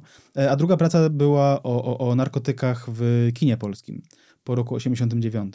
I, i, i wydaje mi się, że chciałbym ten temat zgłębić. Znaczy temat narkotyków Jeszcze nie polskim. zgłębiłeś? E, zgłębiłem, To ale, żartek, ale, ale wydaje no, no. się, że można, można troszeczkę, troszeczkę więcej tam. e, ten i, i wydaje mi się, że chciałbym kiedyś e, ją opracować i wydać inaczej jakoś, ale zobaczymy, czy to, Mhm. czy to się... Tak zapowiadam to od paru lat, ale, e, może się w końcu uda. To w świetle tego, co powiedzieliście, bardzo to się dobrze klei z takim pytaniem od y, Kacpra. W odcinkach poruszacie wiele obszarów szeroko pojętej popkultury. Są odcinki muzyczne, filmowe, telewizyjne. Czy pokusilibyście się o jakieś odcinki literackie? E, Przy czym bardziej niż twórczość JKM czy e, księdza Pawlukiewicza. Mam na myśli zjawiska typu polska fantastyka lat 90., czy postaciówki typu Olga Tokarczuk albo, nie wiem, Marcin Świetlicki. Jest to kuszące, ma to swoje różne strony, to znaczy widzę, jeżeli chodzi o tematy literackie, takie, które by jakoś nam wlazły, na zasadzie, nie wiem, Andrzej Sapkowski, nie? W sensie, Grochola. Grochola, Grochola. tak. Nie, no jak najbardziej, jak najbardziej. Y, Świetlicki to tak już bardzo, bardzo jak cię mogę, bo to takie bardziej banieczkowe, w sensie, że funkcjonuje w jakimś tam otoczeniu środowisku, no co wiadomo, nie? że to jakaś tam ikoniczna postać, ale myślę, że dla całokształtu naszych słuchaczy, no to tak o, więc ym, no, widzę jakiś taki potencjał w tym, ale żeby po prostu odhaczać istotne postaci literackie na zasadzie robimy odcinek o Świetlickim czy tam o Pilchu, no to, to niekoniecznie. W sensie wydaje mi się, że to się, to się nie kliknie, to się, to się nie posłucha i nie będzie aż tak wielu osób e, interesować, ale to nie znaczy, że po, po literackie rzeczy nie sięgniemy, nie? Już pomijając jakieś poradniki, o których gadaliśmy do tej pory, czy jakieś tam poradniki podrywu, po jakąś taką literaturę, faktycznie literatury, pisaną, pisaną wielką literą, może sięgniemy. Jacek ma takie pytanie, czy jest jakiś temat, o którym nie nagracie, bo tylko jeden z was jest zajawiony, a drugi sceptyczny albo obojętny? Są, no. A dacie, Są i- dacie przykład, gdzie się rozjeżdżacie? E, jeden z najważniejszych tekstów kultury w ogóle mojego życia, czyli gra Baldur's Gate komputerowa, Mateusza zupełnie ominęła i teraz e, planowaliśmy coś z tym zrobić, nawet tam wysyłałem jakieś promocje, że, że tam za, za, za 5 zł można sobie kupić, ale też rozumiem, że Mateusz nie chce, no bo to jest em, coś, co trwa 100 godzin czy 120 godzin, żeby w ogóle poznać, co to jest Baldur's Gate, tak z 15-20 trzeba tam spędzić, a to jest jeszcze gra sprzed 20 paru lat, więc no rozumiem, że, że, że, że można czuć pewną niechęć do tego tematu, jeśli nie zetknęło się z nim e, odpowiednio wcześnie. Tak, ten Baldur rzeczywiście. Ten A w Ba- drugą stronę, że No. Mateusz ma, Bartek nie bardzo? Viva Polska! No to, to właśnie tak, bo tutaj są dwie rzeczy, że z jednej strony już trzymając się tych gierek e, mi się widzi e, odcinek na temat PlayStation pierwszego, bo ja byłem konsolowy, Bartek był PC-towy, bardziej zdecydowanie, więc no nie mamy tutaj takiej wspólnoty i, dla mnie to jest jakieś naturalne, organiczne, a, a dla Bartka niekoniecznie i po co gadać w ogóle o konsoli, na której, nie wiem, z której Bartek, no grałeś na pewno w No życiu, grałem, nie? no. Ale, ale nie, nie tłukłeś tak jak ja, więc to jest jedna rzecz, a druga to jest taka, że czasami okazuje się, że nie mamy jakiejś takiej totalnie pełnej wspólnoty doświadczeń, to znaczy ja myślałem o tym, że odcinek na temat y, polskiej Wiwy, właśnie tam z Małgorzatą Halber, którą pozdrawiamy tak przy okazji, było bardzo możliwe, że tego mm, słucha na temat tych różnych programów, formatów, które tam były, jakieś tam wielkie hity teledyskowe i tak dalej, i tak dalej, że no jasne, w sensie dla mojego, tam, dla moich roczników to jest bardzo oczywista sprawa, nie pomyślałem o tym, że kurde, że pakiety kablówkowe są różne, że ten ma dostęp do tego, a ten nie ma tego kanału i tak dalej, i tak dalej. I Bartek powiedział na przykład, że tego tematu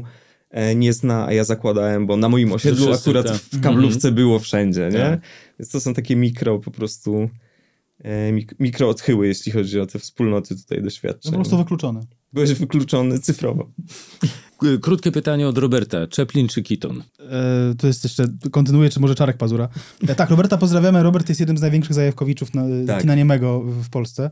E, no dla mnie Keaton zdecydowanie. No, cenię Czeplina, ale, ale podobało mi się to, że E, że, że, znaczy, u u Czeplina przeszkadza mi trochę ta jego tkliwość e, momentami. Tak, ja wiem, że ona była podszyta e, pesymizmem, ale, ale dla mnie zdecydowanie Buster Keaton i, i rzeczy, które e, też A czysto to- fizycznie robił. A to e, Keaton jeszcze bardziej y, pesymistyczny i taki Tak, no i był, tak, ale właśnie bez tego, be, be- Mhm. bez tej takiej warstewki, powiedzmy tego, e, on nie był miły dla widza jakoś specjalnie, tak? Nie pozostawiał No tak. wątpliwości, znaczy nadziei na to, że ten świat może być lepszy, jeśli my będziemy lepsi i tak dalej. Nie, nie, nie. To się wszystko e, zawali pierdolnie. Więc, więc tak, więc dla mnie zdecydowanie Keaton. Eee, Michael, dla mnie, bo nie znam się za cholerę na, y, na, niemym, na niemej komedii, chociaż swoją drogą miałem z Robertem spotkanie przypadkowe i bardzo miłe y, podczas seansu takowego, ale byłem tam przez przypadek, bo ten seans był w knajpie, w której byłem i, i, i pozdrawiam w ogóle, bardzo, bardzo fajnie się gadało.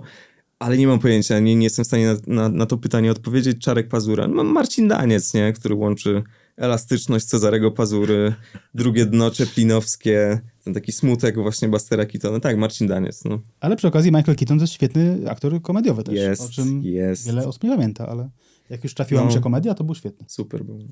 Ale a propos Chaplina, tylko ja, mnie pierwsza rzecz, jaka przyszła do głowy, to jest ta gala wręczenia y, Oscara za całokształt twórczości. Nie wiem, czy widzieliście, to takie jest owacja widziałem, na no, stojąco. tak. Jest to jedna z najbardziej wzruszających rzeczy i takich, takich przejmujących, takich, że patrzysz i za każdym razem ja czuję dreszcz na plecach taki i po prostu nie mogę przestać patrzeć na to, jak, jak te wszystkie tuzy, te, te wielkie, wiesz, gwiazdy wstają i tak robi się taki las stojących ludzi i wszyscy biją brawo, a po drugiej stronie jest taki staruszek Chaplin, który w ogóle nijak nie przypomina tego Chaplina z wąsikiem z, ze swoich filmów niemych i po prostu i, i, i oni go zalewają minuta po minucie tymi oklaskami i to takie chyba najbardziej zasłużone oklaski w historii kina w ogóle, jak sobie o tym myślę też. Jest to wz- wzruszające i prze, przejmujące, nie, niezwykle mm, polecam obejrzeć, bo to trwa kilka minut, a jest można bez przerwy Można oglądać. wstać Można tak, tak, tak, tak. Kierowca autobusu zatrzymuje auto. D- Tak, ja znam to wideo i to jest pierwszy raz, gdy widziałem tego Chaplina pozafilmowego, jakby poza wizerunkowego i pamiętam, że to było takie dla mnie jakieś uderzające, mimo że nie mam jakiegoś takiego wielkiego sentymentu do tego kina, to tak jak to? W sensie on może mieć tego, tego typu ludzką już starczą, mówiąc brzydko, postać, no. Y, Bartek pyta, tu Bartek się powtarza jakiś, No jest to, ty sam Ja piszesz te pytania? tak, tak, spokój. Do, dopchaliśmy, Dopchaliśmy. Czy, my, y, czy myśleliście o wyjściu w tematyce 90sowej poza Polskę? Wychodziliśmy. Zdarza się, no. Tylko, że to są chyba tematy, które mniej wchodzą e, słuchaczom. E, znaczy, jest, jest część tematów e, niepolskich, które są świetnie ogarnięte na YouTubie, na przykład przez kanał, nie wiem, Archona, tak? Który tam, jak robi jakieś materiały o grach wideo, to one mają milion godzin i, i po prostu 700 odcinków o, nie wiem, Heroesach, tak? Więc to Tak. często to, tak czujemy, że nie mamy nic do dodania, chociaż wiadomo, że zawsze jest coś, nie? Em, no ale wychodziliśmy czasami i, i- i jest sporo odcinków o niepolskich tematach, więc y, prosimy zajrzeć do archiwów podcastekstu albo właśnie nie zaglądać na przykład. Mm. No tak, no, masz rację. No, jeżeli naszym założeniem, powiedzmy, gdzieś tam podskórnie było zapełnienie pewnej niszy, żeby pogadać o tych 90. zerowych w Polsce, o polskich, o, o tej specyfice, e, no to aż tak jakoś sięgamy. Owszem, zdarza się, ale skoro te tematy są tak mocno opracowane, a te, które my poruszamy, nie aż tak, no to nie ma sensu się rozdrabniać, bo ten zakres tematyczny y, nasz i tak już jest szeroki bardzo. Tak, i kliki, które, o których wspomniałeś, E, to też jest jakiś tam argument, no. Y, To teraz pytanie o was. Lucyna ma właściwie dwa pytania. Y, I to takie bardziej chyba prywatne. Pierwsze jest takie, jak lubicie spędzać czas wolny, wakacje, plażing, czy raczej chill w lesie, a może zwiedzanie, a może jesteście prawdziwymi prywaciarzami i nie ma wakacji, a robota, robota, robota. I to no, no może to pierwsze najpierw. Ja lubię z jednej strony góry i bardzo lubię zwiedzanie miast, dużych zwłaszcza. Czyli dla mnie albo las, albo, albo taki radykalny beton. Mm. A ostatni radykalny beton? Nowy Jork w... Leszek Miller. Tak, Leszek Miller. E, Nowy Jork w czerwcu tego, tego roku. E, I tak, bardzo, ba- bardzo lubię, nie wiem, chodzenie po sklepach na przykład. Nie, nie żebym kupował jakoś dużo, tak? Mhm. To, to nie jest jakiś taki rodzaj wypoczynku, że wychodzę jak Carrie Bradshaw ze sklepów No, z no, no. torbami, tak? Tylko e, lubię patrzeć, co można kupić w, albo co można... Bardzo lubię muzea i tak dalej, więc to jest... e, To jest to. Ostatnio jak się akurat załapa- załapaliśmy się na te, na te pożary w Kanadzie, które sprawiły, że Nowy Jork był żółty. I rzeczywiście Mhm. poszliśmy na spacer i myśleliśmy, że zemdlejemy w trakcie tego spaceru. Co to znaczy, że co, że, Bo- że co było żółte? Nadleciał, nadleciał, e, nadleciało powietrze z, z nad Kanady, w której paliły się lasy akurat. Nie? I, I Nowy Jork był żółty, w sensie powietrze było żółte. Taki filtr żółty jakby Tak. się zrobił w powietrzu, Wrzuciłem- tak? Tak, wrzuciłem na Instagrama zdjęcia z wtedy i napisałem chyba, że to jest no filter. Naprawdę tak wyglądało powietrze, było żółto. Nie? E, I, i, no wyglądało to jak, jak, jak scenę w Meksyku w filmie Netflixa. Nie? Mhm. Ale wiesz, co mi przyszło do głowy, bo ja mam, od, znaczy tak, od, odniosę się do, do swojego doświadczenia i ja w sklepie, moja percepcja wytrzymuje takie po wchodzeniu po sklepach jakieś 15-20 minut, się po prostu męczę, za dużo impulsów, za dużo, za dużo, wiesz, cufilu, za dużo rzeczy. I, I teraz, jeżeli ty to lubisz, to jakoś mi się teraz to składa w całość z tym, że no, po prostu, że masz dużą wytrzymałość na impulsy, no bo jeżeli oglądasz dużo materiałów w researchu na przykład, a podejrzewam, że to są te dziesiątki roboczo godzin właśnie przed ekranem, to znaczy, że głowa wam to jakoś wytrzymuje i jesteś w stanie zarówno zbierać te impulsy na głowę z, z, z, netu, z ekranu, jak i na przykład właśnie ze sklepów, bo to trochę jest jakaś analogia. Tak, znaczy w ogóle jestem komiksiarzem, więc w ogóle też lubię grzebać w sklepach z komiksami, tam w A, jakichś okej. pudłach i tak dalej. Często są dosłownie pudła tekturowe w sklepach z komiksami, Tak. nie można sobie pogrzebać.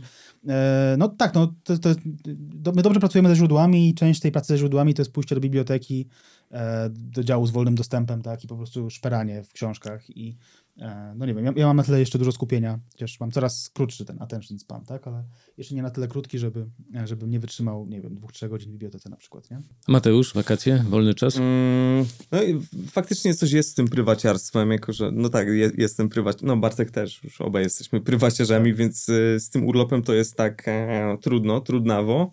Się też złapałem na tym, ale muszę to zwalczyć, że mam dosyć spory problem z odpoczywaniem, to znaczy z takim odcięciem. Na przykład niedawno byłem przez kilka dni no, w Italii e, na, na weselu i e, nie miałem, Włochy, więc nie, mia- nie miałem internetu.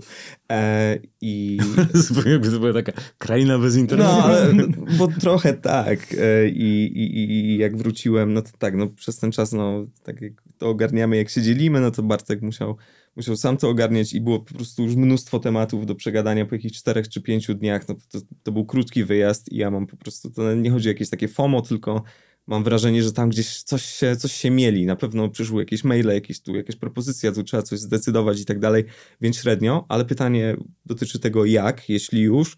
E, Ja się czuję zdecydowanie lepiej w mieście, ale to może właśnie przez to, że jestem w tym szumie i gdy jestem na, na łonie natury, to tego szumu nie ma ja się czuję trochę nieswojo, to znaczy nie wiem za bardzo, co zrobić z głową, bo jest tak cicho, więc wolę miasta mm, i wolę jeść, y, pić i zwiedzać zdecydowanie niż, niż plaże. Chyba, że jest jakaś taka opcja basenowa, to w ostatnich dwóch latach odkryłem, że jednak wiem, dlaczego ci ludzie w tych tam hotelach tam all inclusive i nie idą nad morze, tylko moczą du- dupę w hotelu w basenie. To jest, Ja wciąż to jest nie wiem, to jest, nie, to jest wspaniałe. Ale nie, nie jak masz, wiesz, 500 osób, nie? Mhm. Y, Z czego 400 z Polski, tylko po prostu jak jest opcja, że jest basen faktycznie i tam ze znajomymi sobie, sobie moczysz tyłek, to to jest, e, to jest miłe. No. A które miasto lubisz najbardziej? E, włoskie? Nie, no takie, no Aha. po prostu, z, Bo ja- ja- mówisz miasta, miasta, no to które najbardziej? Ja prawie nigdzie indziej nie byłem, e, tak szczerze mówiąc. E, jeśli chodzi o Włochy, to sympatyzuję z Bolonią z jakiegoś powodu. Byłem tam parę razy. Jeśli chodzi o sportowe względy, no to Turyn. E, I tak dalej. I tak. Warszawę lubię, prawda? Kraków też lubię tak naprawdę, chociaż mnie uwiera, więc, więc tak. E, no, no, no. no. Uwieracie, co to znaczy?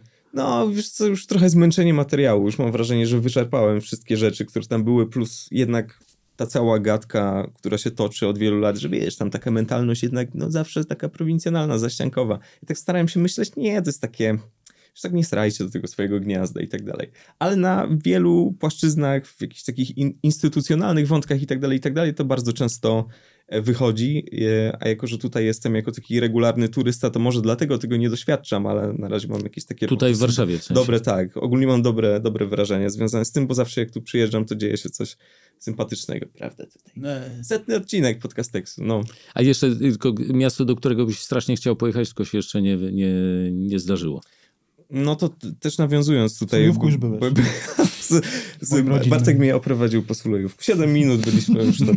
E, już wracaliśmy do Warszawy. Y, ja bym w ogóle, tak gadaliśmy ostatnio z moją dziewczyną, że, że fajnie by było się do Stanów wybrać. To znaczy ona już była, ja nigdy nie. E, I wiadomo, że ten mit, że to było też coś obecnego w naszym pokoleniu, ten amerykański mit. Potem jak już zaczęliśmy czytać i pisać, to się skumaliśmy, że to jest bardziej skomplikowane, ale jest to wciąż intrygujące i ciekawe, więc tam bym chciał się kiedyś wybrać. Nie wiem, byłem na przykład, nie byłem nigdy w Anglii, byłem w Irlandii dwa razy, a to jednak nie jest to samo, więc chciałbym e, zobaczyć, Zdecydowanie, tak. zobaczyć chociaż Londyn, no. Y, Inne pytanie, teraz y, muszą paść słowa konk- konkretu. Dobra. Andrzej pyta tak, o, opowiadaliście kiedyś, że podcastek zaczął wam zajmować tyle czasu, że aż musieliście zrezygnować z innych zajęć, propozycji, czy zatem jesteście już na etapie, że to się bilansuje i da się z tego wyżyć? Da się wyżyć. Yy, No, Włochy, Nowy Jork, wiadomo. No właśnie nie? tak, słyszę, to się jakoś układa w całość, no. E, Da się wyżyć faktycznie, no ja porzuciłem etat w ogóle. Na początku się jeszcze oszukiwałem, że o, dwie piąte etatu, może jeszcze dam radę. Nie, w końcu okazało się, że nie. E, no ale to nie są, tak szczerze mówiąc, mówię teraz zupełnie, to nie są jakieś takie pieniądze, które pozwalają na jakieś super życie. Ten, ten Nowy Jork wydarzył się na przykład u mnie dlatego, że z moją dziewczyną y, sprawnie to zrobiliśmy i kupiliśmy bilety pół roku wcześniej i, i, i- rozłożyliśmy sobie te wydatki na pół roku, tak? Więc to, więc to nie jest tak, że "A, jedziemy jutro. Już hotel kupiłem, nie? 15 tysięcy. Więc nie, tak, takich sytuacji nie ma i mam nadzieję, że się wydarzy, wydarzą kiedyś, ale na razie jeszcze nie. No, tak, tak, tak. Da się, da się wyżyć. Rzeczywiście musieliśmy tam porezygnować z wielu rzeczy, prawie ze wszystkiego. Coś tam się jeszcze robi na boku, jeżeli jest e, opcja. Przynajmniej jeśli chodzi, jeśli chodzi o mnie. Są takie miesiące, że jest bardzo spoko, bo były i takie miesiące. E, są takie miesiące, że jest tak, e, jakby no, granica przeżywalności.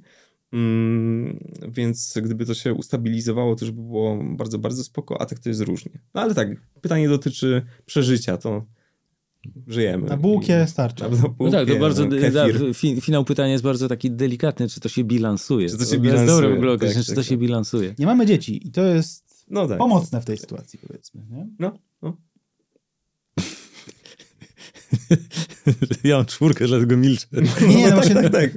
Ja absolutnie wiem, że jakby widzę swoich znajomych, którzy mają dzieci i, i bardzo podziwiam czasami ich starania i zdaję sobie absolutnie sprawę z tego, że e, nie wyżywiłbym dziecka z podcasteksu, nie? To nie byłoby szans na to, nie? Jeszcze jest drugie pytanie od Andrzeja. Jakie podcasty polecacie? W końcu jesteście raz w tygodniu, a ja na siłowni pięć razy, więc szukam innych inspiracji. Y, Ja jestem tak, jestem mało podcastowy, jestem podcasterem, ale nie mam za bardzo na to czasu i też w trakcie pracy nie jestem w stanie niczego werbalnego doświadczać, ani też słuchać muzyki, więc no po prostu nie mam kiedy. Mm, Słucham płytcastu, to jest czysto muzyczne, też opasłe odcinki i też pozdrawiam, bo, bo znamy część ekipy. E, zależy od gościa, czasami wrzucę Karola, w sensie Imponderabilia, Karola Paciorka, tam ostatnio z Zandbergiem czy coś tam, więc ten, e, jakieś takie rzeczy do sprzątania. Ale z mojej strony, aha, no tak, no czasami sam jest beta, e, nasz zakolegowany podcast, ale też nie słucham regularnie, więc jestem mało podcastowy, nie? Ty bardziej. Tak, ja dość radykalnie słucham podcastów i no mogę zacząć wymieniać, ale nie wiem, czy, czy, czy, czy nie wiem ile takich Nie poleceń. wiem w ogóle, czy, czy nas nie wyrzucą Właśnie zaraz. też mi tak wydaje, że się kończy czas i z- czekam, aż ktoś tam tutaj wejdzie tak, i że już tak. powie, że tam jest ktoś po drugiej stronie? Tak. Chyba w ogóle nie ma już. Już nie, już- do domu, już, już nie. siedzimy całą noc, dopóki nie zrobimy wszystkich pytań. E, nie, e, Spoiler Master na pewno Michała Oleszczyka, najlepszy podcast filmowy w Polsce. E, Polityka Insight, e, bardzo dobry e, podcast polityczny, też świetny podcast polityczny. Teraz jakiś czas temu uruchomiło Okopres e, Mhm. z dwiema prowadzącymi. To prawda. Em, co tam jeszcze? E, kurczę, tak z głowy właśnie. Powinienem sobie zapisać te podcasty. Mm. Wiedziałem, że mam to zrobić i, i, i w końcu nie zrobiłem. E, ja kiedyś pisałem zresztą na, fan, na fanpage'u naszym. No, E, nie, chyba na, na licznych ranach na, na licznych nie? ranach, może tak. E, płytkast też to jest coś, czego, czego słucham. To jest bardzo głębokie wejście w, w kwestie muzyczne. Takie niepokojąco głębokie. Mhm. niekiedy. E, dosłownie 2,5 godziny mówimy, mówimy o jednej płycie, nie? O, wow, Nie? ambitnie. Więc tak. E, co tam jeszcze? No kurczę, nie przygotowałem się. Ale tak, słucham bardzo dużo i, i, i dziękuję za to, że, że, że ci ludzie nagrywają. Mm. No, tak. Nie słucham za to tych e, kryminalnych. I pozdrawiamy tutaj Justynę Mazur i e, Tak. Marcina Myszkę, którego też poznałem kiedyś i tak dalej. E, ale e, moja dziewczyna słucha radykalnie, a mnie to bardzo... E, mnie to dołuje trochę. Ja mam podobnie. Nie? To znaczy też moja dziewczyna tego słucha i też mnie to dołuje. Tak, Justyna, przepraszamy, ale i tak jest nabity odsłuch. e, Jeśli Tak. Odsłuch na gospodarstwo domowe jest tutaj zrobiony. No. Tak. E, nie- wiem, te, te, te podcasty kryminalne trochę działają tak, że trochę człowiek się tylko powinien modlić, żeby go nikt ciekawie nie zabił. Bo jak się ktoś zastrzeli po prostu na ulicy, Mhm. chuj, nie? Mhm. Ale jak ktoś, nie wiem, za- zamorduje cię ludojad z Krakowa, totalnie staniesz się bohaterem podcastu za 10 lat. Jak już będzie wypadało, żeby o tym mówić, nie? Mhm. A właśnie, to czekaj, to, to jest ciekawe, ciekawe pytanie, już je muszę... O, właśnie, Marcin pyta, gdyby Podcastex opowiadał o latach 20. XXI wieku, której postaci ze świata rozrywki należałby się pierwszy odcinek? Hmm. Hmm. Czyli dla odmiany współczesność. Roman Giertych. Znowu? No, nie, nie zniknął, nie? E, nie, no na pewno któryś z tych dużych raperów, moim zdaniem, nie? Nie wiem, Quebona Fide, to jest bardzo ciekawa postać. Albo mówimy, tak, zakładając, że, że ograniczamy się do polskich, no. No, No, to na pewno. Taco Hemingway to jest super ciekawa. Też pomyślałem kariera. właśnie i e, o tako, no. E, Więc, więc tak. Mm, Z postaci filmowych Tomasz Szurchart jako aktor na przykład? Widziałbym taki odcinek. To jest y, aktor z Ja, niesamowitą, ja bym go słyszał, tak. To No. znaczy chętnie bym, tak. Mm. Mhm. niesamowity zasięg ma gościu. Zresztą właściwie wszystkie te kandydatury wasze są takie, że teraz mi się lampki zapalają na konsoli, że tak, że tak, tak, tak. No, stand-up by trzeba było też wciągnąć w ogóle, jeśli chodzi o, o potencjalne tematy. Marcin Daniec. Marcin Daniec, y, Rafał Patrzeć, właściwie podobni, e, podobni artyści estradowi, no. Jeśli chodzi o zagraniczne, no nie no, trzeba by, trzeba by było nagrać o Kanie, ale z drugiej strony właśnie to jest jakby nagrać o nim dziś, bo jeśli chodzi o jego karierę i rzeczy, które się wydarzyły, no to to nie są lata 20 XXI wieku po Mhm. prostu, ale to jest taka postać, którą trzeba by wziąć na, na tapet i by było z tym jebaniny sporo, no. Jest tego trochę. A to nie jest trochę tak, że to jest inne wyzwanie, jak się robi o kimś, kto jest w biegu, czyli Tak. wtedy robisz mu Jest. taki freeze frame akurat teraz jak biegnie, ale przecież on już, jak o nim zrobisz, to on już będzie, wiesz, dwie przecznice dalej, Tak, nie? to jest właśnie ciekawe w podcastekście, tak, że jesteś w stanie spojrzeć na zjawisko, które już zastygło w tym bursztynie, tak, i, i ocenić je jakoś sobie, albo chociaż mu się przyjrzeć, nie? Mhm. No tak, no nawet jeżeli ktoś biegnie dalej, to, to też pytanie, ile przebiegł, nie? Mhm. No i jakby Kuba, Kuba Wojewódzki biegnie dalej i to z powodzeniem jednak ten podcast jest, e, jest popularny przecież, e, a program jest po prostu. E, ale tu, tutaj już się wydarzyło sporo, już były meandry, tak? Zmiany trasy po drodze, więc, więc Mhm. można, no. E, Aga pyta, co stało się z prywaciarzem z pierwszych odcinków? Takie pytanko. Wyjechał na Kanary. Wyjechał do Niemiec. Tak, wyjechał do Norwegii na truskawki. Ja nie wiem, w sumie, no, to, to, był, to był taki żart, który myśmy robili w pierwszych odcinkach, że mówiliśmy takim głosem.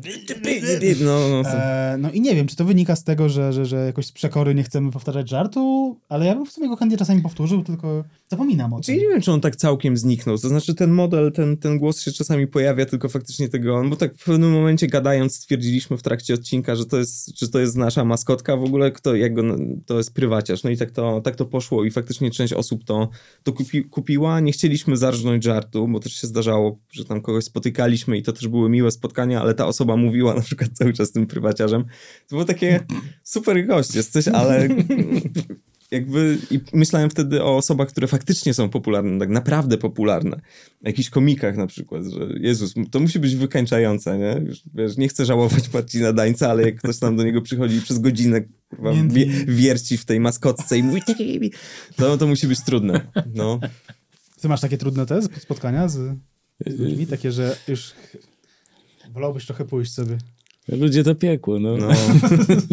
Ale bez względu na to, kim ja jestem. miałem takich ja, zawsze dla mnie ludzie to piekło byli. Dla mnie zawsze, jak ja jeszcze nie wiedziałem, co to są milionerzy, to, to już tak było, więc...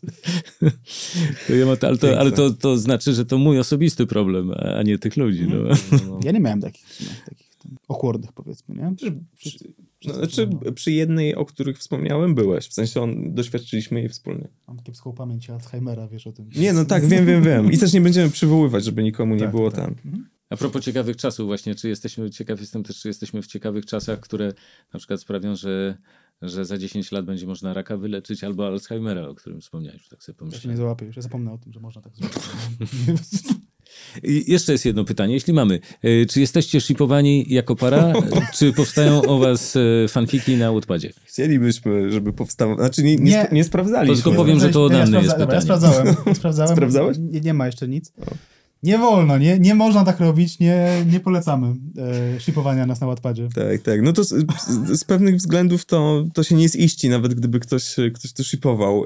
Gdy- Gdyby ktoś nas shipował, czasami zdarza się to, na, nawet dosyć często, jeżeli mamy jakieś wspólne zdjęcie, to ktoś pisze, że a chciałbym, żeby ktoś tak patrzył na mnie tak jak Bartek na Mateusza, albo jak Mateusz na Bartka. I to czasami są w ogóle zupełnie neutralne spojrzenia, mam wrażenie, Tak. że to, bo czasami faktycznie jeden, chodzi, jeden się śmieje i to jest jakieś takie faktycznie, że jest taki roziskrzony i to rzeczywiście wygląda jak zalążek romansu, ale bardzo często to jest po prostu ten, nie? No. Więc wydaje mi się, że to jest takie parashipowanie jednak w ten sposób, no. Czy zrobicie kiedyś, pyta Klara, odcinek o Radiu Maryja Ryzyku i inny odcinek o kontrowersyjnych reality shows, też zagranicznych ewentualnie? Prawie, Ryzyk, prawie wszystko. jak najbardziej jestem, Pewnie. jestem fanem postaci. No właśnie, jak się teraz zastanawiam, też się dziwię, że y, 100 odcinków i jeszcze nie. Znaczy był wspomniany mocno w odcinku o Giertychu, tym Mhm. drugim. Tak mi się wydaje, że był. Tak. E, Będzie go więcej pewnie w trzecim odcinku, no bo wiadomo, Liga Polskich Rodzin i inne wspaniałe, e, wspaniałe stowarzyszenia i Wynalazki. ugrupowania. Tak. Natomiast e, na pewno będzie e, świetna książka Imperator o ryzyku powstała i to też było nasze źródło w tym Giertychu. I to tam jeszcze jest? E, reality E, shows. Inne e, odcinki o kontrowersyjnych reality No shows. to znaczy pytanie, co to znaczy w ogóle kontrowersyjne? Na pewno będą, będą odcinki o reality shows, które były u nas emitowane, to przy- przynajmniej o jednym, no bo to jest jakby no-brainer, że, że trzeba porozmawiać o czymś jak z Orwella. E, Big Brother. E, zagraniczne nie, no bo już mamy, tak jak mówiłem, ten zakres i tak szeroki, no to nie Mhm. będziemy aż tak, e, myślę, że sięgać. Nie? Chyba, że był w Polsce, to bym rozważył jeszcze, No nie? tak, ale wydaje mi się, że to jest bardzo, bardzo daleko na liście jakichś takich potencjalnych rzeczy, nie? Że jest tyle, tyle ważnych, ten... Mary, y, Maryja, Maryja, w sensie w ogóle odcinek o Maryi. Miriam, nawet, wszystko o Miriam. Nawet nie o, o, było, nawet nie o Radiu Maryja, tylko o Matce Boskiej. Wszystko przed nami, no. Martyna pyta, czy Bartek wie, że jego śmiech jest ikoniczny, porównywalny ze śmiechem Michela Morana. Nie wiem. No to już teraz Nie wiesz. wiedziałem. Nie wiem. Smerfne Dziękuję, nie, no, hity, dziękuję pyta. Martyna, smerfne hity, hit czy kit? Hit oczywiście. Hit, ale nie zdołaliśmy zrobić odcinka. Nie daliśmy rady, okazało się, że za mało materiału. I w pewnym sensie to odpowiada na pytanie, które y, chyba gdzieś tutaj nam. No tak, y, chyba się już nie wciśnie, ale było coś takiego, czy był temat, przy którym odpadliśmy, dlatego właśnie, że nam research jakoś nie wchodził. No to trochę tak, no tutaj jest za mało, jest materiał dźwiękowy, ale poza tym jest za mało rzeczy. Oczywiście, że hit, jak wszystko, co zrobił Ryszard Makowski. Jest... Tak, tak, to właśnie Andrzej też pytał, to było to pytanie e, o to, czy oprócz tych, po, tych o inne, o rekomendacje, czy No, był no, jakiś no. temat, który padł na etapie No. researchu i musieliście zrezygnować, jeśli tak, to z jakiego powodu? No, to to jest to, no. A jedliście szyszki, czy w dzieciństwie jedliście albo nadal jecie, bo ja tak, obecny w każdym szkolnym sklepiku przysmak dzieciństwa, czyli szyszki Martyna jeszcze pyta. Nie. Ja nie, Chyba nie. Bo to był ten taki ryż, jak, jak to się Ryż, taki dmuchany ryż, Taki dmuchany, e, tak uformowany w taką gulę. Tak, jakieś pre- preparowanie, Pycha. jakoś tak się to nazywało. Tak, super. Znaczy, ja pamiętam, że to wcinałem, bo to też można było luzem kupić w ogóle, że tak sobie to wrzucasz jak, jak wiewiórka, ale to jeszcze było w szyszkach sklejone i oblane czymś słodkim. Takim czekoladowym No, no, no, nie, to ja ja, ja takie pamiętam no to tak, myślę, że my, my podobnie. To ja wolałem jakieś tam cheetosy ze snaków. Jadłeś szyszki? No tak, tak, właśnie stąd znam w ogóle i smaki, Okej. i kształt, tak. I to pamiętam, że jeszcze chyba ktoś to u mnie w rodzinie robił, jakaś ciocia moja, czy siostra Robił ojca, czy coś. Robił takie O. w domu takie szyszki, że to pamiętam taką, taką ażurową chochlą wyciąg- to wkładało się do, do, do jakiegoś tam garnka, oblepiało się to jakąś czekoladą, się wyjmowało, później to obsychało i było takie, Mm. takie jajka z niespodzianką, tylko 50 lat wstecz. No, no.